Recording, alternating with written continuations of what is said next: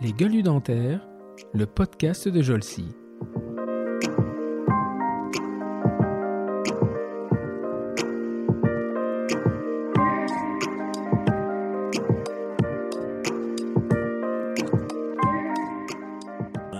Juste un soir, on était avec j'étais avec mon meilleur ami et il me disait, je sais plus de quoi on parlait. Il me dit, écoute, je dis vas-y, on ouvre un bar. En rigolant, tu vois. Et puis on commençait à faire les plans dans notre tête et tout, tu vois, mais on vivait le truc. Et puis...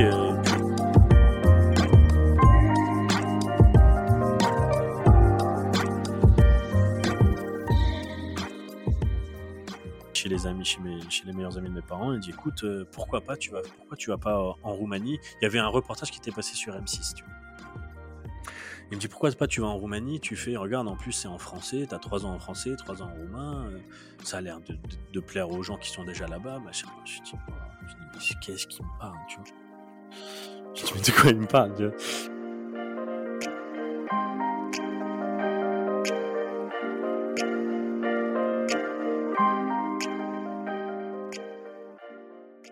En fait, et pour revenir à l'ADPO, c'était ça le but, en fait. Le but, c'est de dire, mais en fait, on va créer une académie qui va apprendre aux chirurgiens-dentistes, aux omnipraticiens, ce qu'on n'apprend pas vraiment à la fac, toute la face cachée. C'est bien la dentisterie, mais tout ce qui est gestion, tout ce qui est investissement, tout, voilà. Donc là...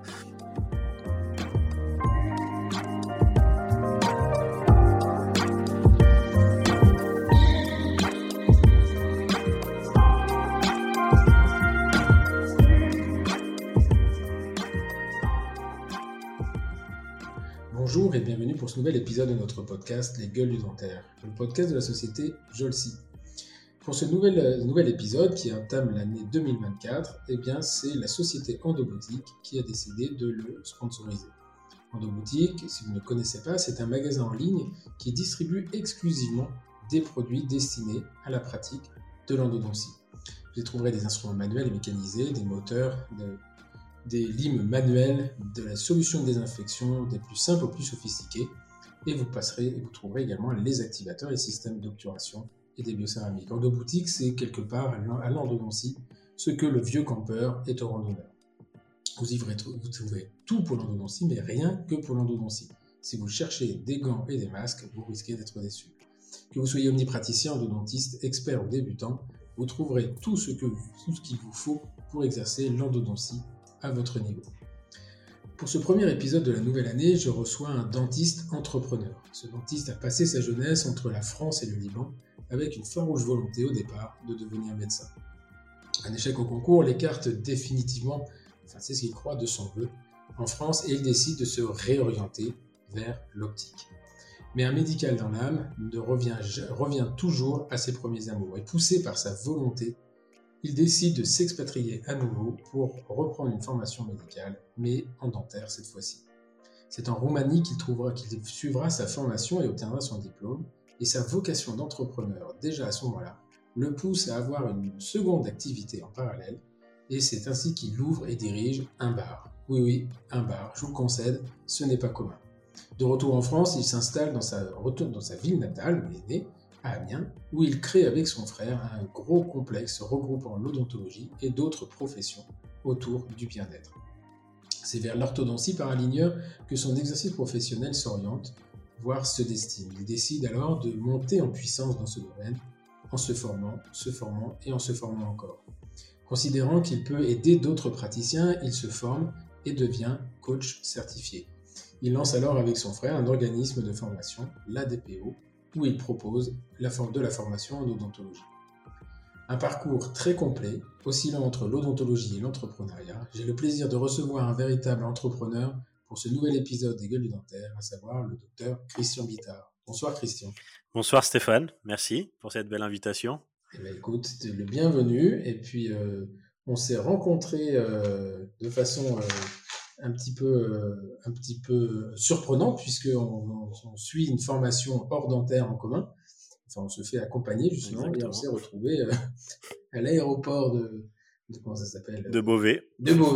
pour partir suivre une expérience qui pour moi a été une véritable expérience, je dois le concéder, et on s'est retrouvés dans l'avion, et voilà. Et c'est marrant parce que je t'ai reconnu tout de suite, et je ne sais pas pourquoi, parce qu'on s'était jamais vu, et ensuite on est parti au Portugal pour ça. Exactement. Donc voilà, donc je connaissais ton organisme de formation, je connaissais ton site internet, puisque j'ai une de mes très bonnes amies qui est endodontiste dans ta ville, Laura Vanglène, et donc voilà. Eh bien, écoute, on va passer un petit peu de temps ensemble parce que j'avoue que ce qui est intéressant, c'est que je demande toujours à mes invités de m'écrire une bio, en fait, une petite bio sur eux. Et là, je dois avouer que la bio a été sympa parce qu'elle a été romancée en plus, donc c'est assez marrant. Et je faisais 4 pages et je me suis bien délecté. J'en ai extrait, là, je pense, l'essentiel. On va revenir sur tout ça parce que le parcours est quand même très, très atypique, non ? Ouais, un peu, on va dire en quelque sorte, et je crois que c'est pas fini, mais voilà, c'est déjà un bon début pour la suite. Parce que le coup du bar, j'avoue que, en fait, je l'avais su, je m'en souvenais plus, et quand je lis le truc, le mec, il a vécu sa vie d'étudiant jusqu'au bout, quoi. C'est-à-dire qu'au lieu de dépenser de l'argent, il en a piqué. Moi, je trouvais ça génial. Faut pas vivre dans le regret, hein. Faut toujours aller suivre ses rêves. Ah, ça c'est sûr. Je sais pas, c'était ton rêve d'ouvrir un bar hein, ou pas? Non, mais je pense que c'est un rêve plutôt très commun pour les étudiants et c'est parti un peu d'une connerie avec un pote où on se disait ah qu'est-ce que t'en penses, on ouvre un bar en rigolant. Ouais. Et puis bah l'occasion s'est présentée et puis taureau comme je suis, j'ai foncé en plein dedans quoi. Mais c'est marrant parce qu'on n'ouvre pas un bar comme ça quand même. Ouais, alors j'avais pris un associé à l'époque en fait où donc quand on était en Roumanie. On se retrouvait facilement entre Français, donc on était parmi les premières promos où on était quasiment que des Français. Mmh. Et du coup, on avait souvent tendance à sortir toujours au même bar, et puis on a rencontré le patron forcément, parce que après il faut savoir que c'était déjà à l'époque c'était 4 fois moins cher, donc à Cluj. Donc tu l'as pas monté tout seul en fait. Non, après j'avais pris un associé roumain. Ouais. Et on est resté associés pendant 2 ans et puis bah, comme 3/4 des associations c'est parti un peu en cacahuète et donc voilà j'ai gardé le bar la dernière année. Bon, bref, c'était sympa, c'était très très sympa. On va revenir là-dessus parce que on garde de très bons souvenirs. C'est quand même ça pour le coup c'est atypique. Donc avant de commencer eh bien, je vais te demander cet exercice d'introspection de te présenter. C'est qui est Christian Bitar présenté par Christian lui-même. Alors, Christian Bitar, c'est un curieux personnage qui suit toujours ses rêves. Donc, je suis marié, j'ai 2 enfants, une fille de 4 ans et puis un petit garçon de 2 ans. Donc, ça fait, on va dire, 2 ans que les nuits sont un peu challenge, jusqu'à encore hier soir. Mais bon, ça fait partie de la vie. On a eu un bébé un peu piège, le premier, où ça s'est passé super bien. On s'est dit, bah, tiens, bonne idée, allez, faisons le deuxième. Sauf que, bah, toutes les nuits qu'on a bien passées, les premières, bah, on les a bien fait payer. Mais sinon, écoute, je suis donc chirurgien dentiste, installé à Amiens, là, depuis donc 2016. On a ouvert une maison médicale avec mon frère. Mmh. Et j'aime beaucoup quand tu dis que rien n'arrive au hasard. C'est que rien n'est arrivé au hasard. Je suis rentré, donc mon frère est chirurgien dentiste. Lui, il a fait ses études à Reims à l'époque, donc on a 7 ans de différence. Ouais. C'est lui qui était de la promo de Laura, exactement, ouais, c'est ça. C'est ça. Et du coup, bah, quand j'ai terminé quand j'étais diplômé, on s'est dit, bah, écoute, on va ouvrir ensemble. Donc, on partait à la base sur quelque chose avec d'autres associés ou, d'ailleurs, on en avait parlé à Laura même, à l'époque. Et puis, on trouvait pas vraiment de terrain. Et puis, c'était un peu compliqué à construire. Il fallait attendre 2-3 ans de construction. Et puis, au final, en fait, on a un agent immobilier qui nous a dit, bah, écoutez, j'ai un plateau, si vous voulez, si ça vous intéresse. Alors, c'est un peu grand, mais ça vaut le coup. 4000 mètres carrés, mais ça va aller. Voilà, pas très loin. Donc, au final, on est arrivé et...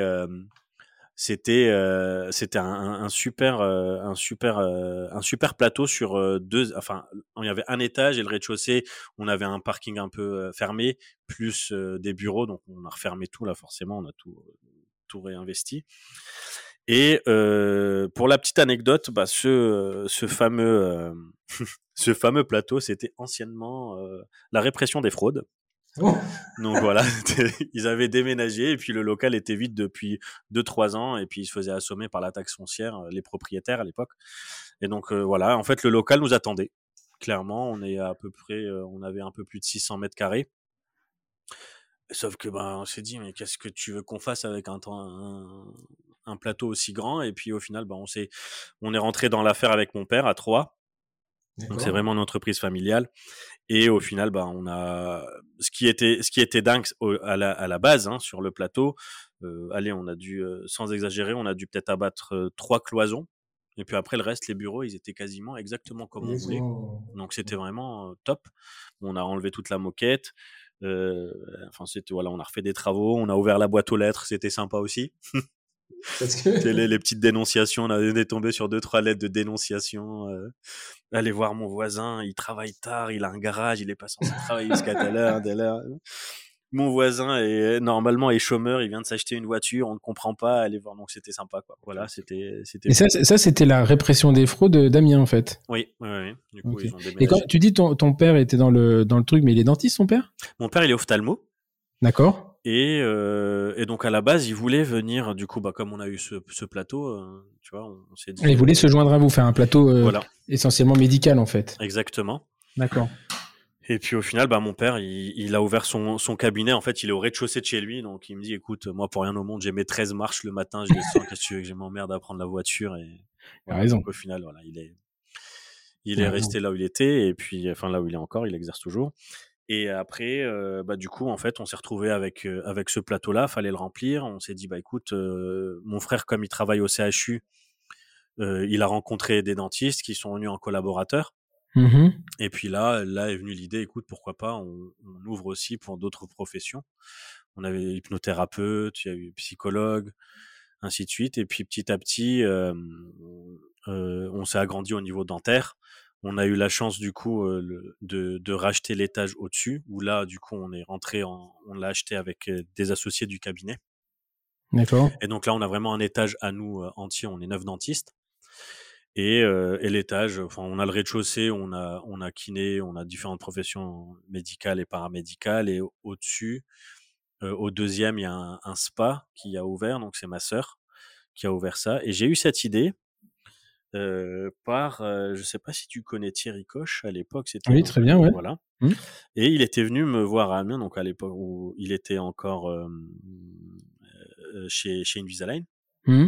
Et voilà, on s'est rencontrés comme ça, et c'était à ce moment-là, on voulait acheter l'étage. Il me dit, écoute, il y a un truc qui fonctionne super bien au Canada, là, ça commence à faire carton, ça s'appelle le spa dentaire. Mmh. Il me dit oui, écoute, c'est pendant que tu fais un blanchiment ou un détartrage ou peu importe, en fait, tu peux te faire hypnotiser ou tu as de la réflexologie plantaire, ainsi de suite. Mmh. Il me dit putain, pourquoi pas, tu vois, je sais pas comment ça va être vu en France, mais why not, tu vois. Donc j'avais testé une séance comme ça où j'avais pris un patient pour un éclaircissement, pardon. Et sa femme était réflexologue plantaire. Je lui dis, écoute, Jenny, ça te dit pas d'essayer pour voir un peu ce que ça donne? Et qu'il est resté, il a adoré. Mmh. Bon, ça me semblait quand même un peu compliqué d'ouvrir ça. Et puis au final, j'ai dit à ma sœur, je dis, écoute, elle avait aussi un projet en tête. Je dis, écoute, vas-y, ouvre un spa. Moi, j'ai cette idée-là. Après, fais-en ce que tu veux. Et au final, elle a ouvert un très beau truc. Ça fonctionne très bien. Donc, ça reste quand même familial. D'accord. Alors, avant de revenir, on reviendra plus en détail là-dessus parce que sur le montage, etc., c'est assez intéressant de voir comment associer différentes professions médicales, non médicales, et etc. Moi, ce que je voudrais, c'est qu'on revienne sur le tout départ, c'est-à-dire quelque part, c'est comment t'en es arrivé là, quoi, parce que c'est quand on regarde quand on regarde le CV, il est quand même drôle. Donc, toi, tu nais à Amiens. T'es Libanais, hein, je crois. C'est ça, ouais. Exactement. Et, en gros, je connais bien les Libanais. Enfin, mon meilleur copain est Libanais. Et donc, mais par contre, tu es né à Amiens. Je suis né à Amiens, exactement. En fait, t'as fait l'inverse. Ça fait l'inverse. Parce qu'un jour, mon copain m'avait dit, tu sais, il y a plus de Libanais qui habitent en dehors du Liban qu'au Liban. Ouais. C'est vrai. Hein. Oui, c'est la façon dont ils le disent, si tu veux, mais ça m'avait fait rire. Et donc, toi, tu es né à Amiens et Pourquoi finalement, et tes parents ont suivi leur formation en France ? En France, oui, c'est ça. C'est ça. D'accord. En fait, mon père, il a fait ses études entre la Syrie et le Liban. D'accord. Et après, il est venu en France, à Amiens, pour se spécialiser en ophtalmo. Qui à la base, il était médecin-g. Et voilà, il a atterri à Amiens. Il avait le choix entre Lyon et Amiens. Je ne sais pas pourquoi il a choisi Amiens. Va à Lyon. Bref, voilà. Ceci dit, il aurait jamais monté un spa à 3 étages. Voilà, exactement. Rien n'arrive au hasard, tu vois. Non, mais il avait un très gros professeur, très reconnu, très réputé, le professeur Turut, où il voulait absolument faire partie de sa promo. Et du coup, en fait, on est resté 5 ans ici. Donc, j'ai fait 3 ans, 2 ans à Amiens, et puis on est reparti 3 ans à Compiègne. D'accord. Et c'est à l'âge de 5 ans où je suis retourné au Liban. Et bizarrement, tu vois, je parlais français avant de parler libanais. D'accord, ok. Donc ça, c'était déjà un petit challenge déjà. Il fallait s'intégrer à nouveau. Et pourquoi à ce moment-là, il retourne au Liban ? Parce que c'est quelle année ça ? Parce que c'était en 80, si je dis pas de bêtises, 94, on est retourné au Liban. Ah oui, donc c'était. Donc on sortait de la guerre, ça allait. On sortait de la guerre, oui, déjà. Voilà, c'était. Ça commençait à remonter la pente, et c'est là où on a eu de la chance, c'est qu'on a vraiment vécu 10 ans au Liban, où c'était depuis la guerre civile jusqu'à aujourd'hui, c'était vraiment les 10 meilleurs. Années en fait, où c'était plutôt calme, c'était tranquille, donc du coup j'ai fait le primaire et collège au Liban. D'accord. Et on est revenu en France en 2003 pour le lycée. Donc mon frère était déjà revenu, il faisait déjà sa fac. D'accord. Amiens, et à ce moment-là, pourquoi vous revenez au Liban ? C'est pour des raisons d'études ou Non, juste mon père, il voulait retourner au Liban, voilà, parce que avec ma mère, ils ont voulu, ils ont toujours voulu. Ah mais eux, ils sont revenus, et puis après ils sont revenus. Puis après, on est revenus tous ensemble. D'accord. En 2003. Oui. Et il n'avait pas de problème de droit d'exercice, parce que son diplôme de médecin, il était libanais. Donc il a eu une équivalence, comment il a fait pour... Il a eu une équivalence, avait repassé je crois qu'il avait repassé un concours pour après avoir justement la possibilité de faire sa spé. D'accord. En France, et après il est retourné en tant qu'ophtalmo au Liban. D'accord, ok. Et donc là, c'est vous, toi, ils sont revenus quand toi t'es revenu pour le lycée ou Oui, c'est ça. On est revenu après ensemble. Là, la situation au Liban, elle commençait un peu à se dégrader. À nouveau, il commençait à avoir des attentats, et au final, mon père venait, comme mon frère était déjà là, donc il venait le voir. Et en plus, il faisait quelques remplats. Donc il venait une ou deux semaines tous les mois quasiment. Tu vois. Ah oui. Et comme logiquement, j'étais censé venir en France pour faire mes études, on s'est dit bon, écoute, on revient en France. Ça n'a pas été facile. Voilà, parce que c'est quand même, mine de rien, c'est deux cultures qui sont proches et différentes à la fois. Ce qui m'avait vraiment étonné, la première fois que je suis allé à Beyrouth, c'était le côté festif de tous les jours de la semaine. En fait, je comprenais pas. Dès que je sortais, j'avais l'impression que c'était le vendredi soir. Moi, ouais, et mon pote m'avait dit, tu sais, on a connu la guerre pendant des années, donc on sait pas de quoi demain va être. Exactement. Fait. Et c'était assez. D'ailleurs, il avait vu juste. Mais c'était étonnant. On avait l'impression que c'était tous les jours, c'était samedi soir, quoi. C'est ça. Mais c'est ça qui est incroyable, tu vois, parce que là, quand je compare un peu notre vie ici par rapport à ce que ouais, voilà, en plus, tu vois, vas-y, merci, rajoute. La seule chose qu'il y a eu, c'était le pâtissier qui est la famille le neveu de Macron, je sais pas. Ouais, voilà, tu vois, mais c'est bon. Il s'est fait retourner la truc, le pauvre. Une chocolatée. Mais voilà, tu vois, je voyais mon père, tu vois, il travaillait, mais c'était les vacances, il fait beau, tu as le temps, même l'hiver, tu peux skier, puis tu peux aller à la montagne, le printemps, tu fais ski le matin et puis plage l'après. Enfin, c'est une vie complètement dingue. Et puis ouais, j'ai grandi, et mes parents toujours, ouais, ça ira mieux demain. On a une résilience, même jusqu'à aujourd'hui, je les entends dire ça ira mieux. Je commence à y croire. Ça ira mieux. Et là, ça peut pas être bien quand même. Là, c'était. Ça va venir, tu vois. Ça peut te remonter. Voilà, tu vois. Mais tu vois. D'ailleurs, pour la petite histoire, en 2006, quand il y a eu la guerre entre le Hezbollah et le Liban et Israël, on était resté bloqué là-bas. Okay. Pour l'été, donc on était retourné l'été. Comme chaque été, on allait 2 mois, parce qu'on avait encore, on a gardé notre maison là-bas. Et mes parents avaient pris le dernier vol qui partait de l'aéroport de Beyrouth, et je crois qu'il était 5h ou 5h30 du mat. Et après ça, aéroport bombardé, donc je me suis retrouvé avec ma sœur bloquée au Liban. Et puis c'était chaud. J'avais des potes dans l'armée et ils disaient bah écoute, là on a entendu qu'ils vont bombarder par-ci, par-là. Enfin donc c'était chaud. Et d'un autre côté, les gens sortaient quand même, ils vivaient. Les boîtes de nuit, elles étaient pleines parce que en fait on peut partir à n'importe quel moment. La dernière explosion là en 2020 le 4 août, tu vois. Enfin tu te dis jusqu'où ça va aller. Donc, et je pense que c'est vraiment dans nos gènes en fait. Tu vois le fait de peut-être aussi le fait de se dire qu'on ne sait pas de quoi est fait le lendemain, de ne pas vivre avec ses regrets, de pousser toujours à bout, tu vois, de vivre vraiment ses rêves.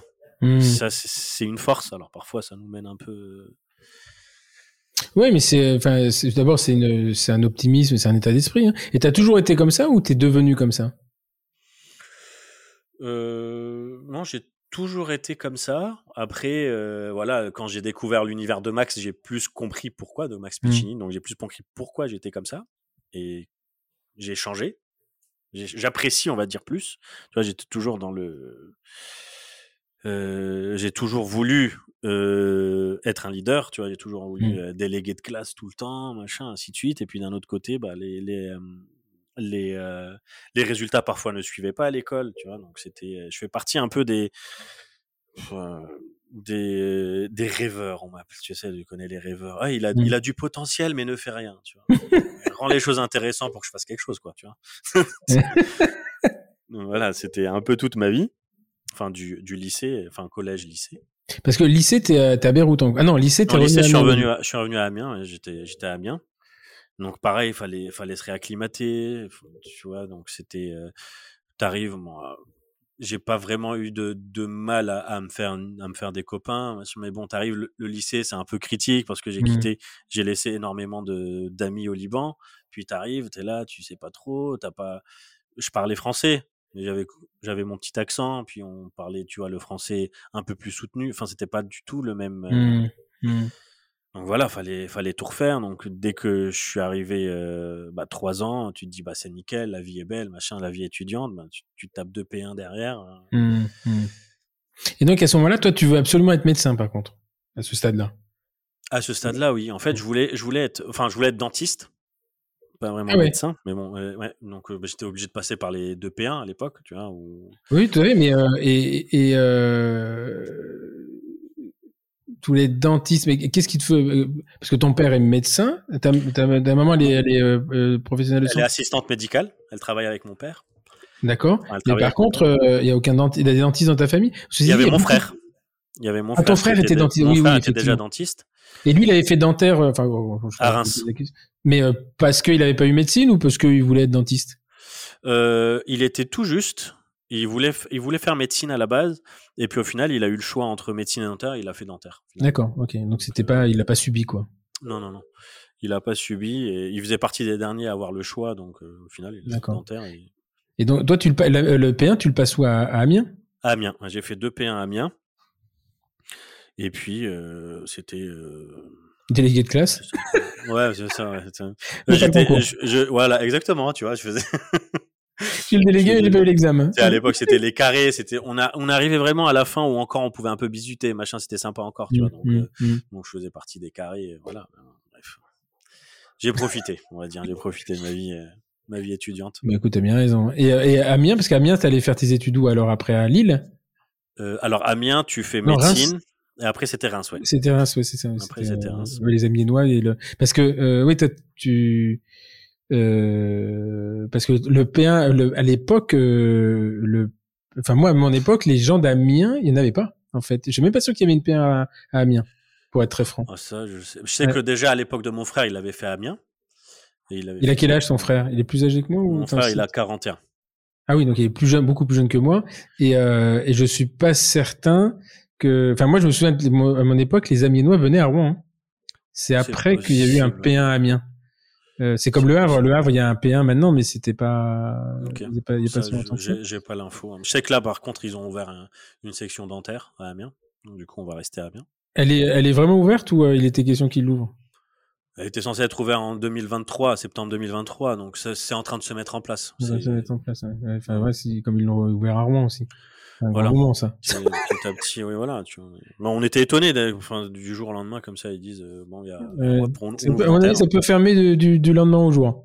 C'est possible aussi. Après, là... Non, mais c'est très très bien pour la disparité, la dissipation sur le territoire, mais il ne faut pas non plus faire n'importe quoi. C'est-à-dire que tu ne peux pas monter des facs comme ça du jour au lendemain, sans enseignants, sans activité. Non, après, je pense que justement, que si ça n'a pas ouvert aussi vite, c'est qu'ils ne veulent pas faire n'importe quoi et pour le coup, ils prennent vraiment le temps. Tu vois, ouais. De toute façon, on n'est plus à quelques années près centre dentaire à Amiens, donc c'est pas évident. Après, voilà, tu rentres dans la hiérarchie, dans le truc. Ouais, dans la politique. Exactement. Après, la vraie difficulté, c'est que c'est fait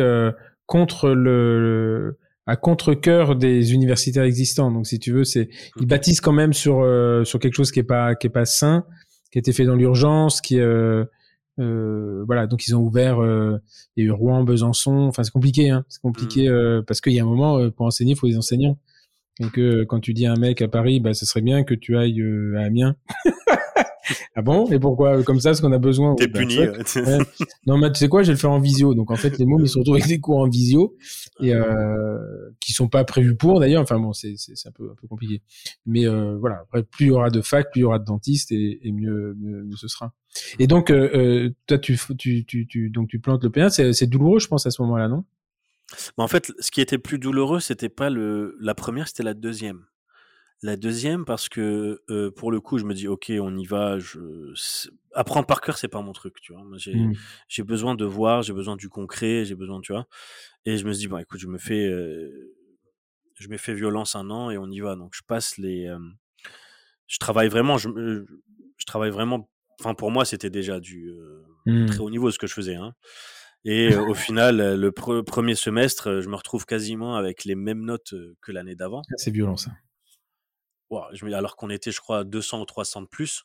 Mais là, après, voilà, tu vois, je savais que c'était fini, tu vois. Et donc là, je me dis, écoute, j'en parle pas trop à mes parents, tu vois, parce que bon, t'es quand même, voilà, t'es censé faire médecine, tu vois, ainsi de suite. Non, mais t'es pas forcément fier, enfin, c'est pas un truc. Non, voilà, en plus, voilà, mais moi, je savais que j'avais lâché, tu vois. J'avais complètement lâché et que c'était plus trop mon truc. Donc, j'ai commencé un peu à me renseigner, pour faire autre chose, et je me suis dit pourquoi pas optique après tout, parce que à l'époque à la base ma mère elle tenait un magasin d'optique au Liban et j'aimais beaucoup ce côté un peu aussi commercial. Je me dis bah écoute, pourquoi pas, allez on y va, c'est sympa. Et quand j'ai eu les résultats du deuxième semestre, du coup bah enfin j'y suis allé histoire de dire j'y vais, tu vois, mais j'ai regardé, je suis descendu, je me rappellerai toujours, je suis descendu de ma chambre pour aller récupérer les résultats, j'ai vu mes parents, je me suis mis à chialer parce que je savais très bien que la déception arrivait, tu vois. Et au final, bon bah, j'étais agréablement surpris par la réaction de mes parents, tu vois. Ah, je voyais par tes notes. non, mais ça c'est. Voilà. Je suis passé de 7 à 9, finalement, je me suis bien battu. Non, mais voilà, tu vois. Non, au final, j'étais quand même arrivé plutôt bien classé, donc, pour ce que j'avais fait. Donc, mais voilà, après, j'étais agréablement surpris donc, par la réaction de mes parents, de mon père. Il me dit, bon, bah ok, mais maintenant, tu comptes faire quoi, en fait? Et je dis, bah écoute, c'est simple, j'ai déjà étudié la question, voilà, moi, je veux faire optique, je voulais faire optométriste. Et je sais que c'est en train de se mettre en place en France, mais en Belgique ils ont une longueur d'avance là-dessus. J'ai déjà vu l'école, les portes ouvertes ces temps, machin. J'avais un plan, tu vois. Donc il m'a dit ok, bah on y va. Tu vois, et là on a fait les portes ouvertes et j'ai passé un an à Bruxelles, une ville magnifique au passage. C'était vraiment très. C'est sympa Bruxelles. Il pleut beaucoup, hein. Putain, à chaque fois que j'y vais, il pleut des cordes. Ça change pas d'Amiens, mais voilà. Oh, je suis pas sûr à mon avis. C'est quand même. On est à un level au-dessus quand même. Et du coup, bah ouais, il m'a dit, écoute, maintenant t'es un grand, t'y vas. Donc, à l'époque, tu vois, et c'est là où je lui en voulais un peu. Je me disais, mais attends, mais moi je pars maintenant, tu vois. Je quitte chez moi. Alors P1, t'es chez papa, maman, tu vois. Et puis là, en fait, il dit, ok, bah maintenant t'es un grand, va chercher ton appart. Démerde-toi, ouais. Tu vois. Alors, pas méchamment, mais plus pour me responsabiliser, tu vois. Là, je me dis, ok, bah, c'est parti. Nouvelle vie, tu te dis, bah, en plus, là, j'avais 19 ans. 19-20 ans, tu te dis, bon, ok, super, je quitte le cocon familial pour une nouvelle ville en plus, c'est génial, machin. Et au final, j'avais bien aimé cette année-là parce qu'en plus, tu avais de la pratique directement. Mmh. Et donc, je faisais mon stage ici chez un opticien à Amiens et puis un autre opticien à Bruxelles. Au niveau des notes, ça me plaisait. Enfin, j'étais rentré vraiment dans le truc, quoi. Et puis un jour, on va dîner chez des amis et puis je sais pas d'où ça sort le truc. Enfin, là avec du recul, on va dire que si je me regarde, on voyait que j'étais paumé en fait dans ma vie. Mmh. Je rentrais le week-end juste pour faire la fête et puis c'était très tendu avec mes parents. C'était écoute, c'est pas l'hôtel, tu rentres le week-end, il faut qu'on te voie, machin. Et d'ailleurs le gros coup, donc attends, je vais venir un peu dans la chronologie. Donc on me dit donc à un dîner chez les amis, chez les meilleurs amis de mes parents, il me dit écoute, pourquoi tu vas pas en Roumanie. Il y avait un reportage qui était passé sur M6, tu vois. Il me dit pourquoi pas tu vas en Roumanie, tu fais regarde, en plus c'est en français, t'as 3 ans en français, 3 ans en roumain, ça a l'air de plaire aux gens qui sont déjà là-bas, machin. Je dis mais qu'est-ce qu'il me parle, tu vois. Je dis mais de quoi il me parle, tu vois. Et tu vois, pour toi la Roumanie, je sais pas, t'as tes idées reçues un peu. Et en plus c'était à l'époque c'était le film Taken qui venait de sortir, tu vois. Donc je dis bon chance, qu'est-ce que tu veux, gars, ils foutent là-bas, quoi, tu vois. Et dans ma tête, tu vois, c'est juste les préjugés à la con. Et je regardais mon père, je me dis, qu'est-ce que tu veux que j'aille foutre là-bas? Tu crois que je vais écrire avec des carrés et des triangles? Pour moi, je croyais que c'était du russe, alors que c'est complètement latin, hein, tu vois. Tu dis, une crêpe en cyrillique, hein. Non, tu vois, mais voilà, exactement. Alors que tu t'y vas, enfin, c'est génial. Bon, c'est quand même resté dans ma tête, tu vois. Je me dis, bon, au pire, si jamais ça me plaît pas, pourquoi pas, tu vois. Mais honnêtement, quand j'ai fait optique et je côtoyais les gens, les clients, ainsi de suite, en fait, je me voyais pas faire ça toute ma vie, tu vois. Je me dis non, c'est bien, mais après, c'est bouché. Et puis, si tu veux que ça fonctionne, bah, il faut ouvrir un magasin pour soi. Enfin, c'était, je sais pas, il y a des trucs comme ça, ça m'avait pas plus retenu que ça. Et puis là où j'étais arrivé au summum du mec complètement paumé, on est sorti un soir, un vendredi soir, je me rappelle, et puis en boîte, alors que je me bats jamais, j'ai jamais eu de quoi que ce soit. Et là, on était 2-3 potes, et puis on s'est fait tomber dessus par des mecs. Enfin voilà, on s'est fait casser la gueule, mais comme pas possible, alors qu'on n'avait rien demandé. Je devais aller en stage samedi matin. J'étais aux urgences, j'envoyais un message, je comprenais pas ce qui se passait. Là, pour le coup, c'était vraiment une vraie claque, tu vois. Elle me dit bon, écoute, là, tu reprends ta vie en main, là, tu fais n'importe quoi, et on va aller voir en Roumanie, pourquoi pas, tu vois. Donc forcément, t'as l'ego qui lutte un peu, tu vois. Comment tu veux que je dise mais en quoi, toi, c'était le pays, l'image du pays que t'avais, mais c'était parce que c'était combien de temps la formation complète? 6 ans. 6 ans. C'était 6 ans. Non, mais d'optique. Optique, c'était 3 ans. D'accord. Et donc, t'as arrêté la première année finalement. Voilà, j'ai arrêté la première année. Et je me suis dit, oui, écoute, pourquoi pas, en fait. Mon père, il me dit, écoute, c'est simple, t'y vas, tu regardes. En plus, il avait la fille d'un très bon ami à lui, ophtalmo, qui était là-bas, qui faisait déjà médecine. Et elle, à l'époque, ils n'avaient pas encore ouvert à 100%. C'était plus francophone que français, tu vois. D'accord. Et elle m'a dit, écoute, d'ailleurs, elle était dans la promo anglaise. Elle me dit, écoute, Christine, elle est là-bas, va la voir. Au pire, t'aimes pas, t'auras passé un week-end et tu reviens. Et puis, tu déposes pas ton dossier. Si t'aimes bien, tu déposes ton dossier. Voilà, tout un sketch. Hein. T'arrives, je me dis ok, bon, oui, non, machin, tu vois. Je dirais on y va, mois de juillet. C'était le 7 ou le 8 juillet. J'arrive à l'aéroport. Déjà, c'était la première fois que je prenais un low cost, c'était Wizzair, tu vois. Tu t'es là, tu comprends pas ce qui se passe. Les gens couraient pour aller à l'avion. Tu te dis, mais qu'est-ce qui se passe? En fait, je n'avais pas compris que si tu cours pas, t'as pas de place, en fait. Avec les places de merde. Et du coup, bah, j'étais là, en plus naïf comme j'étais, je suis allé voir l'hôtesse, je fais, vous avez pas un coussin ou un drap, enfin, le sketch. Bref, on arrive. Il y a une porte. Voilà, déjà que t'as un siège, me saoule pas, tu vois. Et au final, tu vois, on arrive là-bas, je sors, Il faisait chaud, il faisait lourd, il pleuvait. Je fais what? Quoi, je m'en bats. C'est un peu gris la Roumanie, non? En fait, c'est très très chaud et très très froid. D'accord. Tu vois, c'est vraiment deux.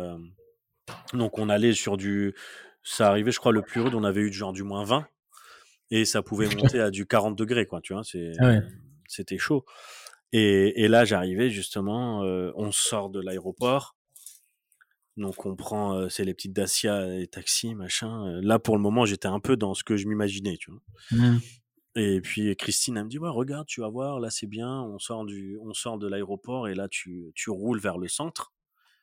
Et elle me dit, regarde, ça, c'est le plus gros bloc communiste.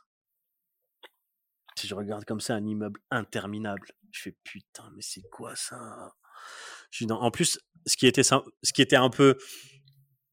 Pas des paysans, parce que en fait, c'était beaucoup comme en Syrie. Tu vois, les bâtiments, parce que mon père est syrien, donc j'ai de la famille aussi en Syrie. Et en fait, ça ressemblait beaucoup à la Syrie. Donc, je me dis, bon, on va voir, tu vois, on continue. Et puis là, on arrive. T'arrives dans le centre-ville, t'arrives vraiment dans Cluj. Rien à voir. Tu vois, tu te dis, c'était super beau. Et encore, à l'époque, ils n'avaient pas tout rénové. Donc, c'était sympa. Je commençais à regarder, j'aimais bien. La journée, par contre, c'était vide. Elle me dit oui, là, c'est l'été, les étudiants. Oui, ils se mettent où? Ils se mettent chez eux. Ah oui, parce voilà, que c'est une ville qui est très étudiante. En fait. Très étudiant, ouais. Et encore à l'époque, les rattrapages, c'était en septembre. Donc vraiment, juillet, août, c'était vide, quoi. C'était mort. Je dis ok, pas de souci. Elle me dit on a des potes. À l'époque, c'était, il y avait la Coupe du Monde. Et elle me dit bah on va aller dans un bar, regarder un match, je sais plus quel match c'était, bref. Et puis là, je voyais du monde. Je me suis dit, putain, mais vous étiez où toute la journée? Au frais. Voilà, 40 degrés en planque. C'est ça. Et puis après, on est sorti en boîte avec Christine et ses potes. Et là, j'étais agréablement surpris du respect, en fait, qu'il y a. Mm-hmm. T'as un respect, mais tout le monde... Enfin, en 6 ans, j'ai jamais vu d'embrouille, j'ai jamais vu de bagarre, j'ai jamais vu un manque de respect. La seule chose qui se passait, c'était entre français ou entre francophones, tu vois. Ah ouais. Mais les Roumains, ils sont d'un respect, ils sont respectueux, mais j'ai jamais vu ça. Tu faisais tomber ton portefeuille en boîte, tu pouvais être sûr que le lendemain, t'y retournais, il était là, il manquait pas un centime, quoi. Mm. Et là, je me suis dit, bah oui, écoute, je vais déposer mon dossier demain, c'est décidé. Et mon père, il me dit, écoute, essaye de voir le doyen. S'il est là, essaye de lui parler, tu expliques un peu ton parcours. Machin. Je dis, ok, pas de souci, on essaye. Donc là-bas, c'est très hiérarchie aussi. Tu vois, donc je dis à Christine, écoute, on y va, je vais essayer de voir le doyen, c'est possible. Donc, coup de chance, je tombe dessus. Il sortait de son bureau, mais vraiment, on l'a rattrapé de peu. Et du coup, je lui parle rapidement et il me dit ouais, ok, note ton nom sur un post-it, tu vois. Je suis ok, je note mon nom sur un post-it. Je lui dis putain, mais je suis parti, j'étais content de l'avoir vu. Mais il me dit note ton nom sur un post-it, mais ça veut dire quoi? Ça veut dire tu peux être sûr que je vais pas te prendre toi ou tu vois. Que j'en fais du post-it, ouais, tu vois? Ou c'est vraiment. Et au final, en fait, j'ai été pris. Et puis là, tout a commencé. Enfin, c'était. Et donc ça se passe comment? C'est 3 ans en français où tu apprends le roumain? Parce que voilà. Quand tu rentres en clinique, il faut bien parler roumain quand même. Ouais, c'est 3 ans en français. Enfin, à mon époque, là, maintenant, ils font 6 ans en français, il me semble. D'accord. Donc, c'est 3 ans en français. Les 3 premières années, en fait, tu as 3 sections. Tu as la section anglaise, section roumaine et section française. D'accord. Enfin, francophone, anglophone et roumain. Et du coup, on avait, je crois, 4 ou 6 heures de roumain par semaine. Ouais, quand même.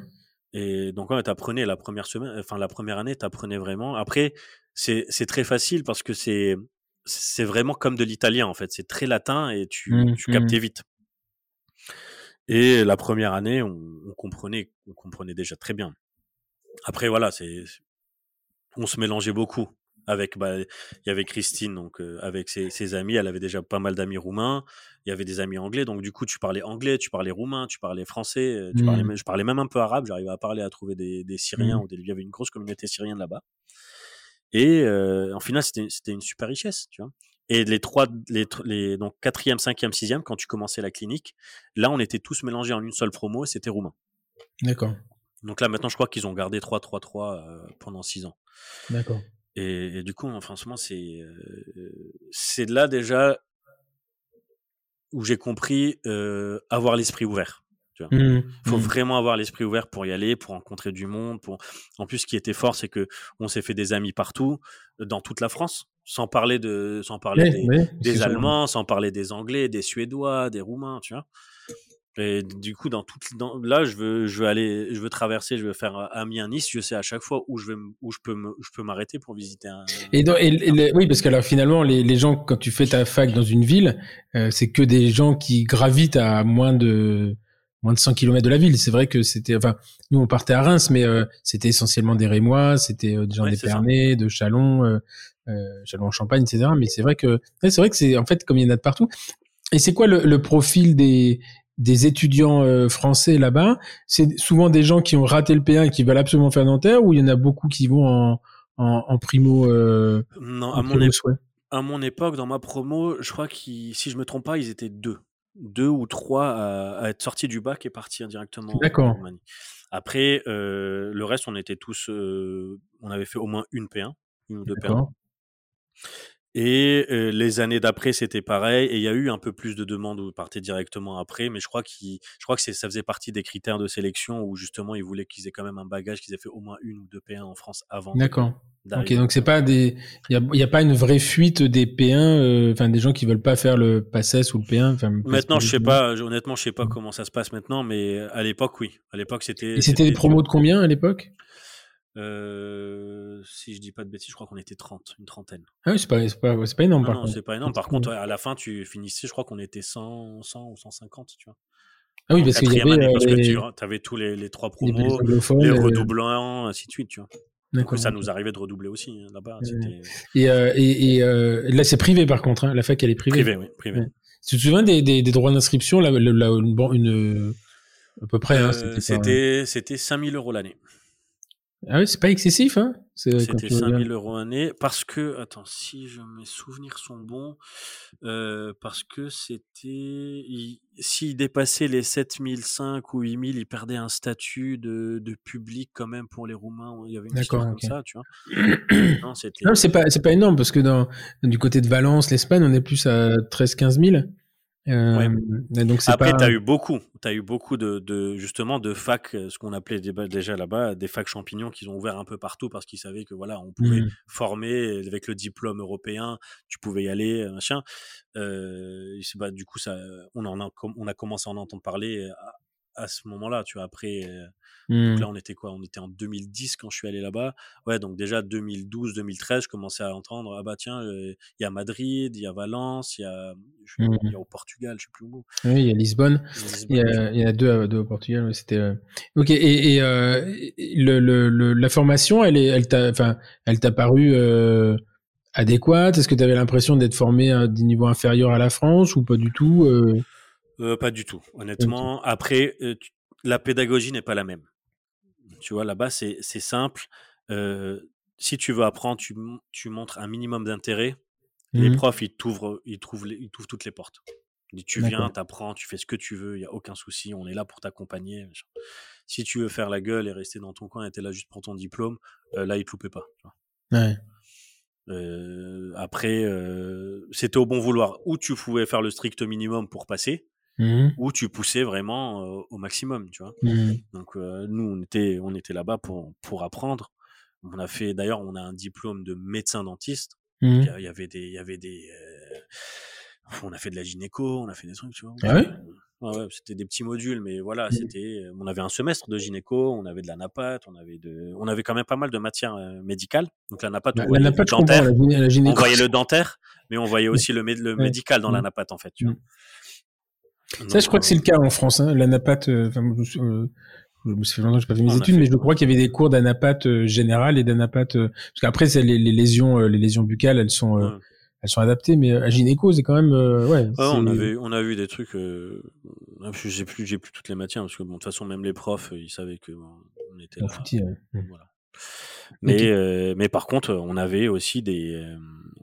On avait des critères pour passer l'année. Tu vois, tu dois faire tant d'endo, tu dois faire tant de couronne, tant de bridge, tant de machin. Parce que c'est le seul truc qui semblait un peu tendu sur les différents étudiants que j'avais vus, c'était l'accès en clinique, c'est-à-dire le nombre de patients en clinique qui était parfois un peu un peu limite, c'était compliqué d'avoir des patients. Je me souviens, il y avait des étudiants qui me disaient, quand elle prenait le taxi, elle donnait sa carte. Ouais, c'était ça. On allait sur des groupes Facebook. Après, ça va vraiment dépendre de comment t'es mélangé avec les Roumains aussi, les Clujois. D'accord. Ouais. Mais je sais que nous, j'avais mon binôme Baptiste, on travaillait, on a fait des trucs, mais parce qu'on était vraiment mélangés, tu vois. On avait des Roumains, des Clujois, et puis bah tiens, mon père, ma tante, ma grand-mère, machin. Et au final, t'arrivais toujours à trouver. C'est pas évident. Après, t'en trouvais un, t'étais content, et puis bah il venait pas, tu vois. Tu dis, putain. Mais tu pouvais travailler comme tu voulais. Après, dès que tu avais un patient et que tu lançais, même en dehors de la fac, si le prof il t'aimait bien, moi j'en parlais avec mon prof de prothèse à chaque fois, il me disait tiens, viens avec tel groupe, si tu as des soins à faire, vas-y, commence, lance-toi, tu vois.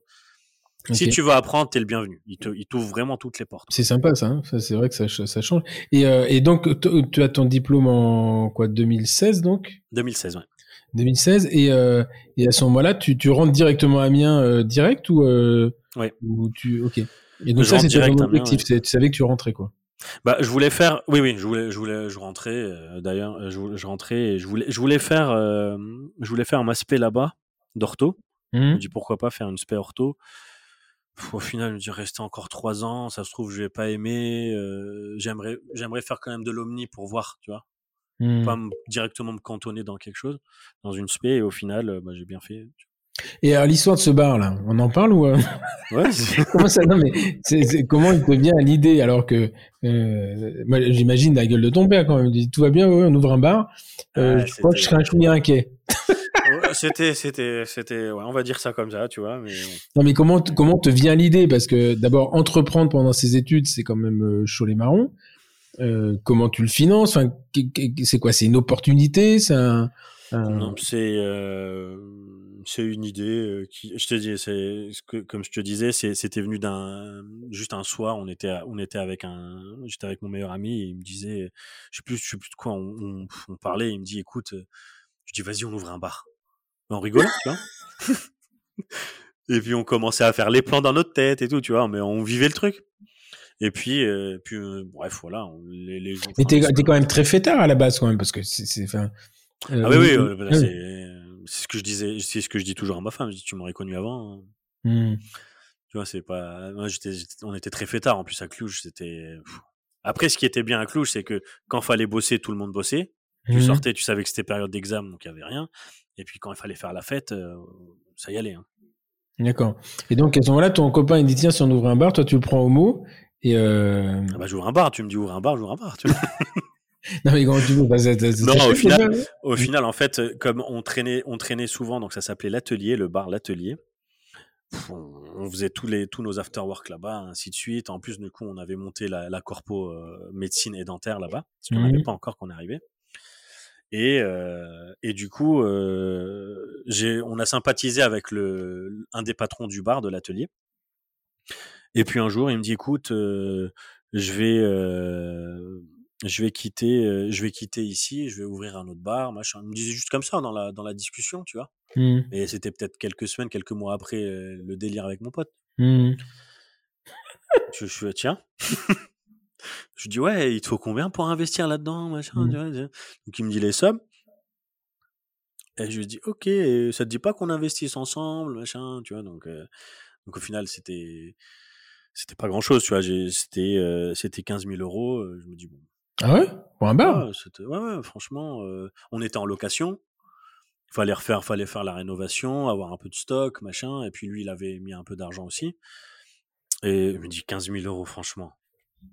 Non, c'est rien. Mais le bar il tournait. Dentiste, au pire, il tournait. Après, il tournait bien pour mon associé, on va dire. C'est-à-dire. Bah, tu vois, il servait un peu trop dans la caisse, machin. Donc les 2 premières années, voilà. Après, à la base, j'ai fait ça vraiment pour le délire. Je me dis ouais, je fais un kiff, machin. Tu vois. Et c'est parti un peu en procès, tu vois. Jusqu'à aujourd'hui, on est un peu en procès parce que voilà, il est censé me rembourser, mais bon, voilà, c'est un peu autre chose, une autre histoire. Mais voilà, pour rien au monde, je regrette. J'ai 15 000, au pire, j'ai pris un prêt étudiant, tu vois. C'est un prêt étudiant. J'ai dit de voir la banque, c'est pour un non, c'est pour un bar. Ah, bah, attends, naïf comme je suis, elle me dit oui, c'est pourquoi les 15 000 Je dis bah en fait j'ai une opportunité d'ouvrir un bar là-bas et tout. Très refusé. Je fais quel con, mais pourquoi j'ai dit ça, tu vois? Parce que tu l'avais emprunté en France. Ouais, je l'avais emprunté en France et après bah du coup j'ai emprunté en Roumanie. Voilà. Non, c'est pour. Après mon père c'était pour tes cautions donc il me dit. Ah oui quand même. Ah si ça te fait plaisir, éclate-toi, tu vois. Donc c'est bien éclaté. Non, c'était une très belle période. Franchement, je regrette pas du tout. En fait, ce qui était sympa aussi, c'est que on était beaucoup de Français et de francophones à se retrouver là-bas. Tu vois.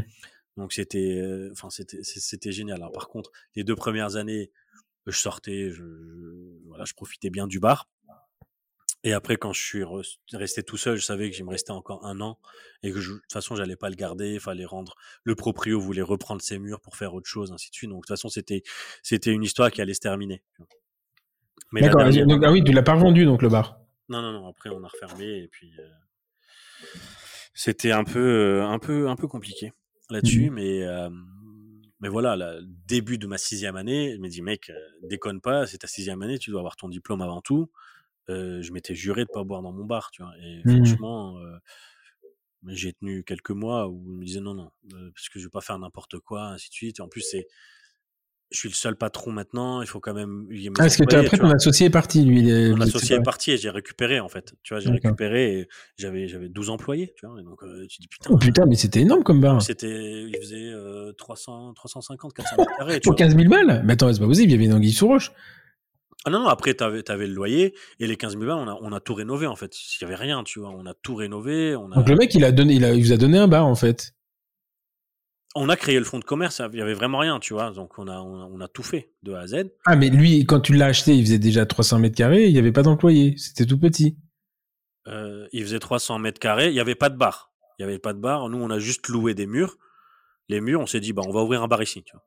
Ah, je croyais que t'avais l'atelier, c'était pas le bar qui était. Ah non, c'était un des proprios, un des anciens proprios de l'atelier avec qui je me suis après associé pour ouvrir un nouveau. Non, j'avais pas compris. Je pensais que le mec de l'atelier t'avais revendu le bar avec ton associé qui est ton meilleur copain. C'est pour ça que je comprenais pas le. Ah non. Ah du coup, mon meilleur copain, il m'a pas suivi. Du coup, ah, lui, il a dit. Donc toi, t'as été associé avec le mec qui tenait le bar à l'atelier. C'est ça, fait. Voilà, c'est ça. D'accord, ok. Ah oui, donc c'était une grosse histoire, quoi, de 300 mètres carrés. Ah bah non, c'était pas mal. En plus, bah, fallait comprendre la langue. Tu rentrais dans la compta, tu rentrais dans la gestion. C'était. Donc voilà, la 3e année, écoute, on a tenu comme on pouvait. J'ai réussi à payer tous mes salariés, parfois avec un peu de retard, mais au final, voilà, tu vois, j'ai pas fait. Ouais, donc tu t'es pas enrichi là-dessus, quoi. C'était une expérience. Pas du tout. C'était plus une expérience. Je me disais, tu vois, 15 000 balles, au pire, tant pis, je ferai un peu plus de caries et puis pour rembourser, et basta, quoi, tu vois. En fait, on a un métier où tu peux te permettre, pour une somme pareille, bien évidemment, tu vois. Pour une somme pareille, je me dis, bon, écoute, c'est pas grave. Tu vois, au moins, j'ai kiffé. C'était une très belle expérience. Réunir tous les Français au bar, tu vois, on faisait on a eu l'Euro, on a eu la Coupe du Monde du rugby. Enfin, tu vois, c'était. Ouais, donc ça marchait quand même plutôt bien franchement, il y avait du monde. Enfin, c'était le seul problème de ce bar-là, c'était l'été, parce que comme j'avais pas de terrasse, du coup c'était vide. Il faisait tellement chaud et puis t'es en terrasse.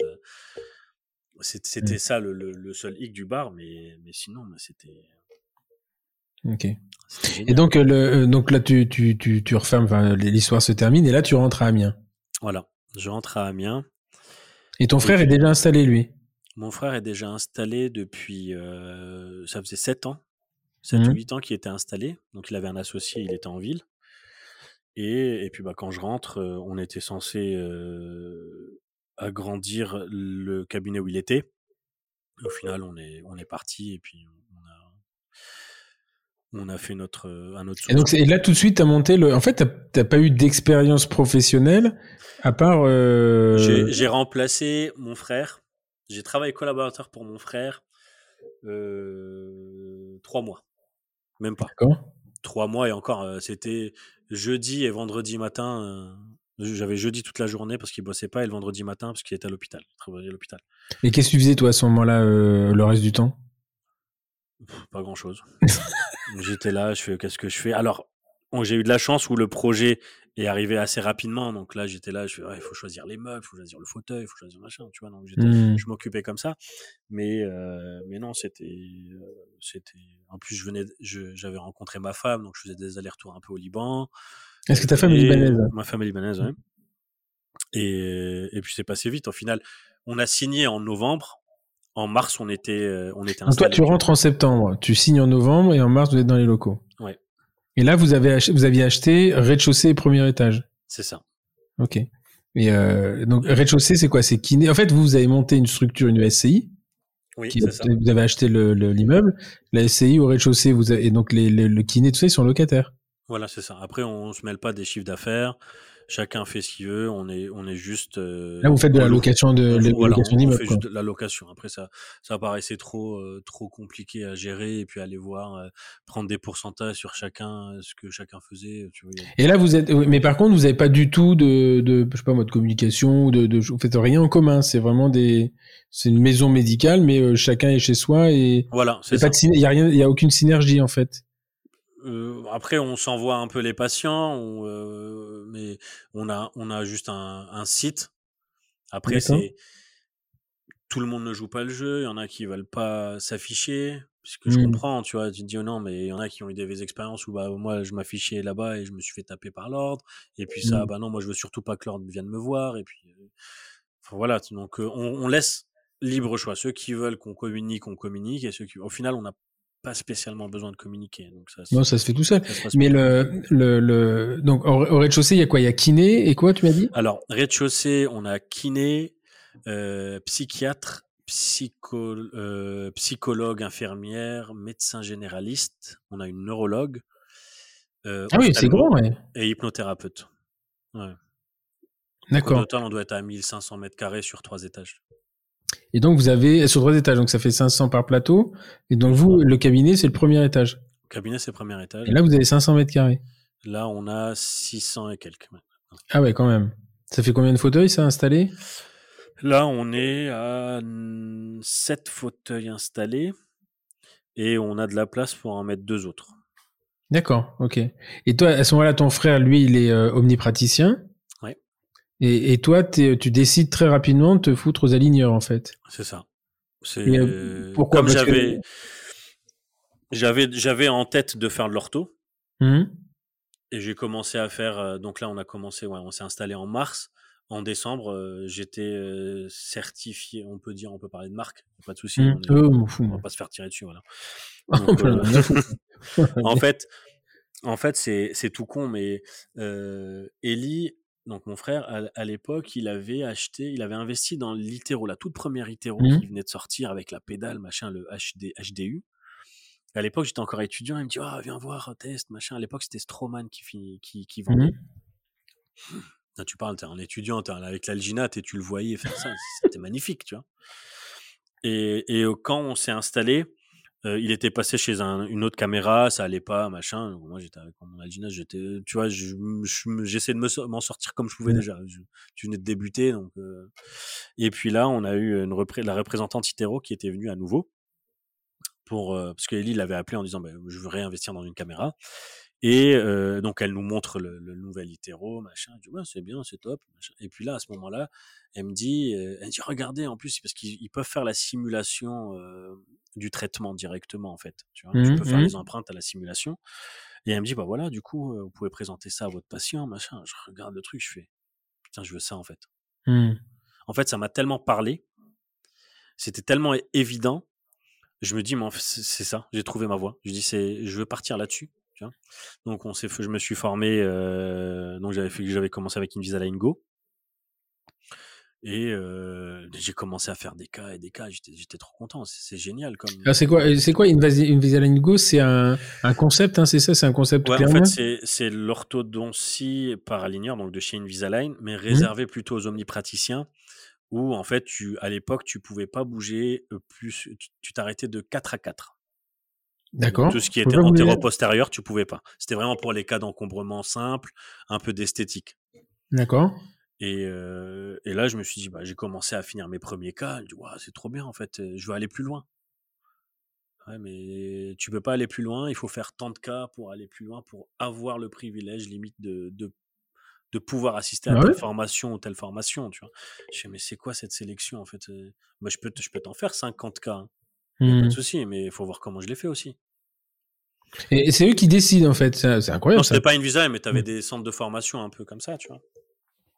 Et c'était attention, où tu es éligible à passer à la formation supérieure si tu faisais 14K ou 20K ou je sais plus quoi, bref. Et je me dis, ok, mais moi je veux aller plus loin, tu vois, je veux vraiment l'ortho quoi. Ah oui, mais c'est pas possible, machin, bidule. Je m'en coûte, c'est pas grave. Et puis là, en fait, je dis, écoute, tant pis, on va faire les cas, j'attends, il n'y a pas de souci, mais je suis loin d'être patient dans la vie.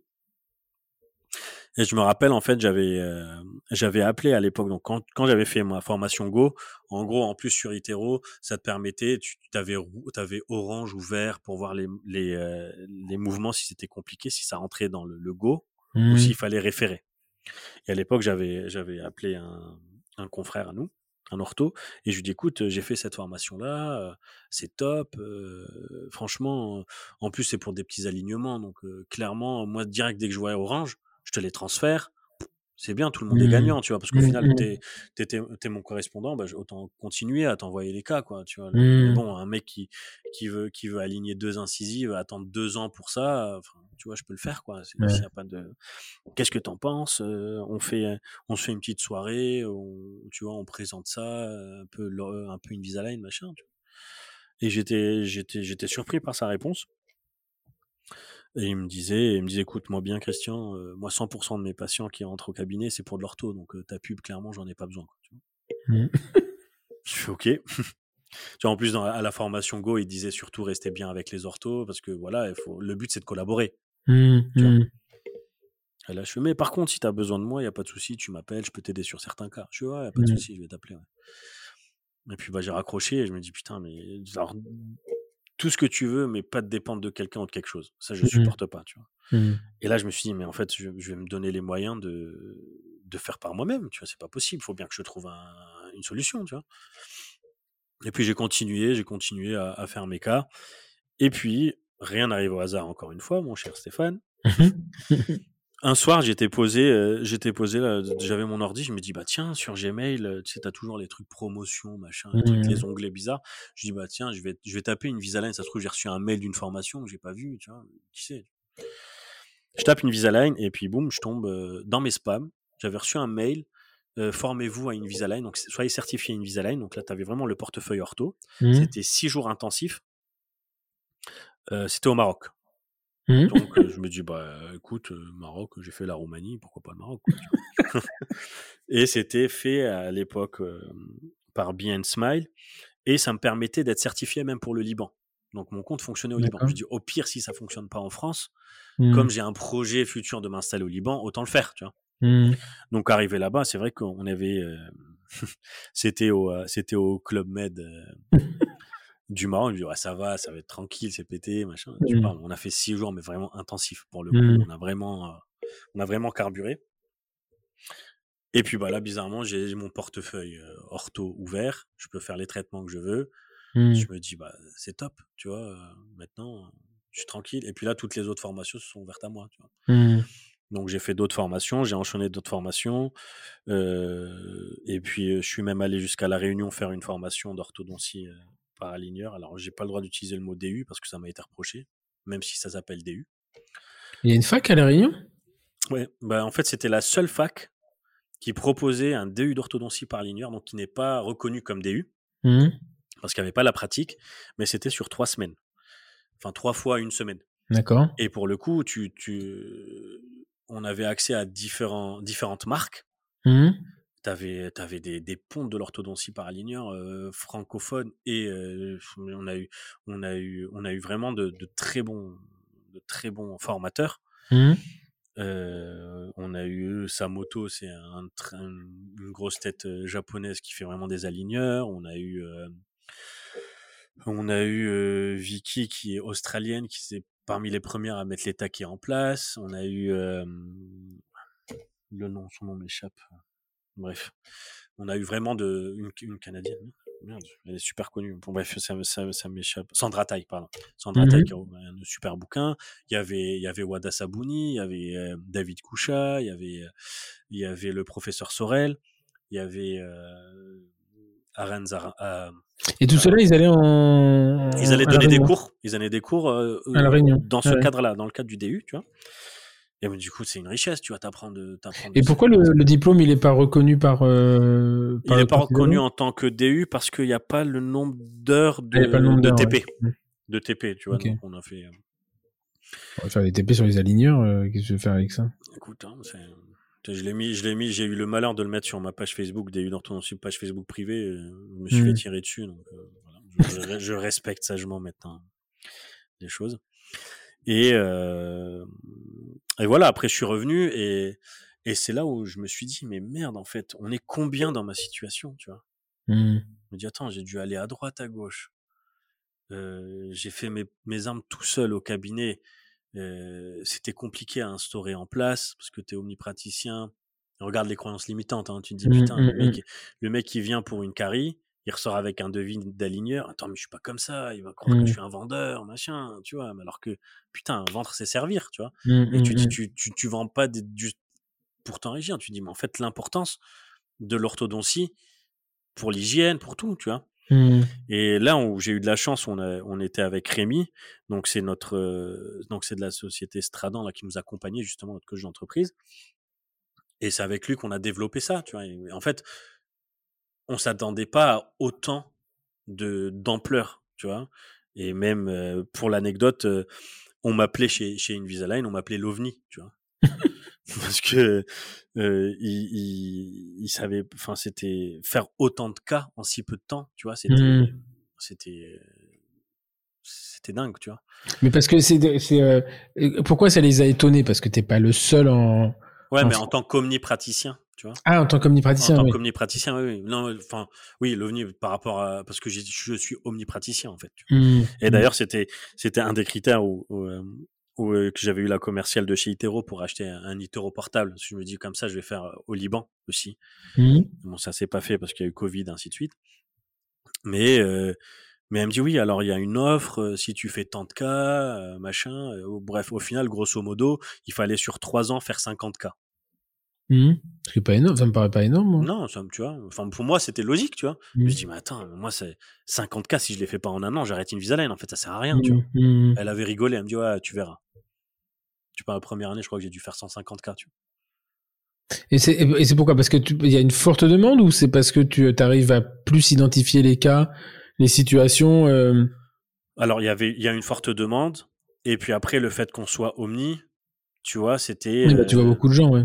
Tu vois beaucoup de gens, donc tu proposes plus facilement, tu proposes des encombrements. Enfin, au début, c'était pas évident, tu vois, d'amorcer le sujet et de dire oui, mais ça veut dire, tu vois, j'avais cette idée en tête, tu vois, ou cette croyance limitante où il venait pour un détartrage ou un truc, et puis au final, il sortait avec un autre devis. Et c'est là où, comme on s'était mis en tête avec Rémi, il nous avait dit de bien prendre 40 minutes pour expliquer le devis, enfin, toute une stratégie un peu comme Binas et compagnie, tu vois. Et je dis, bah, ok, bah, en fait, si je propose une réhabilitation complète, enfin, ça fait partie. Donc, autant le proposer aussi, tu vois. Et puis après, bah, petit à petit, le bouche à oreille a fonctionné, les gens me recommandaient, tu avais les premiers résultats qui venaient, qui arrivaient. Alors, attention, hein, je suis pas allé comme ça à l'aveugle. Hein. J'ai quand même 2 mentors là-dedans. Tu connais François Verger, qui m'avait beaucoup aidé au début, tu vois, où j'avais des cas, c'était un de mes premiers formateurs. Et jusqu'à encore il y a quelques mois, j'ai envoyé un cas, je dis qu'est-ce que t'en penses, comment je l'aborde, hein, tu vois. C'est important aussi de pas faire n'importe quoi et de mettre son ego de côté. Ok, je sais pas, c'est pas grave. Et t'as quand même beaucoup de cas limites, c'est-à-dire que tu continues à adresser chez l'ortho ou finalement tu te rends compte que ah non, j'adresse plus du tout. Ah d'accord. Plus du tout. Les seuls cas où j'adresse un peu encore, c'est les ados. Oui, ça, les ados, parce que dès que tu as des disjonctions ou des malformations squelettiques, etc., enfin, ouais. Ça, là, tu fais que du dentaire, toi. Non, je fais des cas de chirurgie, mais plutôt adultes, tu vois. Je fais tout pour les adultes. Les ados, j'en fais, Mais pareil, j'ai un mentor qui est au Maroc, Jalil. Lui, enfin, il est spécialisé vraiment teen et first pour les aligneurs. Et tu vois, je prends régulièrement son avis. Qu'est-ce que t'en penses? Comment je le fais? Tu vois. Et en fait, c'est là où je me dis, mais ok, le nombre de praticiens qui sont dans mon cas, pourquoi pas leur filer un coup de main? Pourquoi être obligé d'aller à droite, à gauche pour être formé? Autant faire une formation. Tu crois qu'il y a une forte demande de la part des omnipraticiens? Enfin, c'est je sais pas, hein, je sais pas du tout, mais moi je pensais que chez un omnipratique c'était plus les mecs effectivement qui font des réhabilitations esthétiques quand il y a une petite désharmonie dentomaxillaire, réaligner les dents, faire une contention, mais je pensais pas, je sais pas s'il y a beaucoup d'omnipraticiens qui sont intéressés par ce que j'appelle moi la vraie orthodontie quand c'est le bazar, quoi. T'en as de plus en plus, et c'est surtout, en fait, j'étais formateur chez Invisalign, je faisais les certifications, j'avais des dentistes qui passaient vraiment au portefeuille full.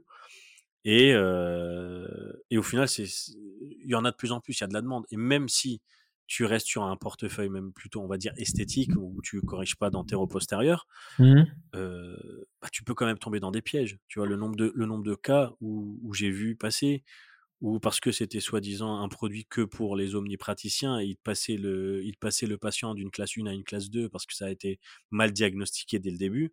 Tu vois, c'est là le but, en fait. C'est là toute la nuance.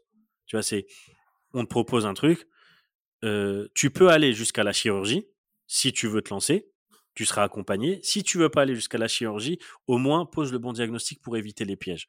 Au moins, et l'humilité de te dire, en fait, non, ça dépasse mes limites, je réfère. Mais si tu sais pas quelles sont tes limites, si tu connais pas tes limites et si tu sais pas poser le bon diagnostic, tu peux facilement tomber dans des pièges. Et c'est des pièges où je suis tombé aussi dedans. Hein, tu vois, on a tous nos erreurs, hein, après tout. Hein. Mais, et toi, tu fais plus que ça aujourd'hui? Je fais 80% de mon activité, c'est ça.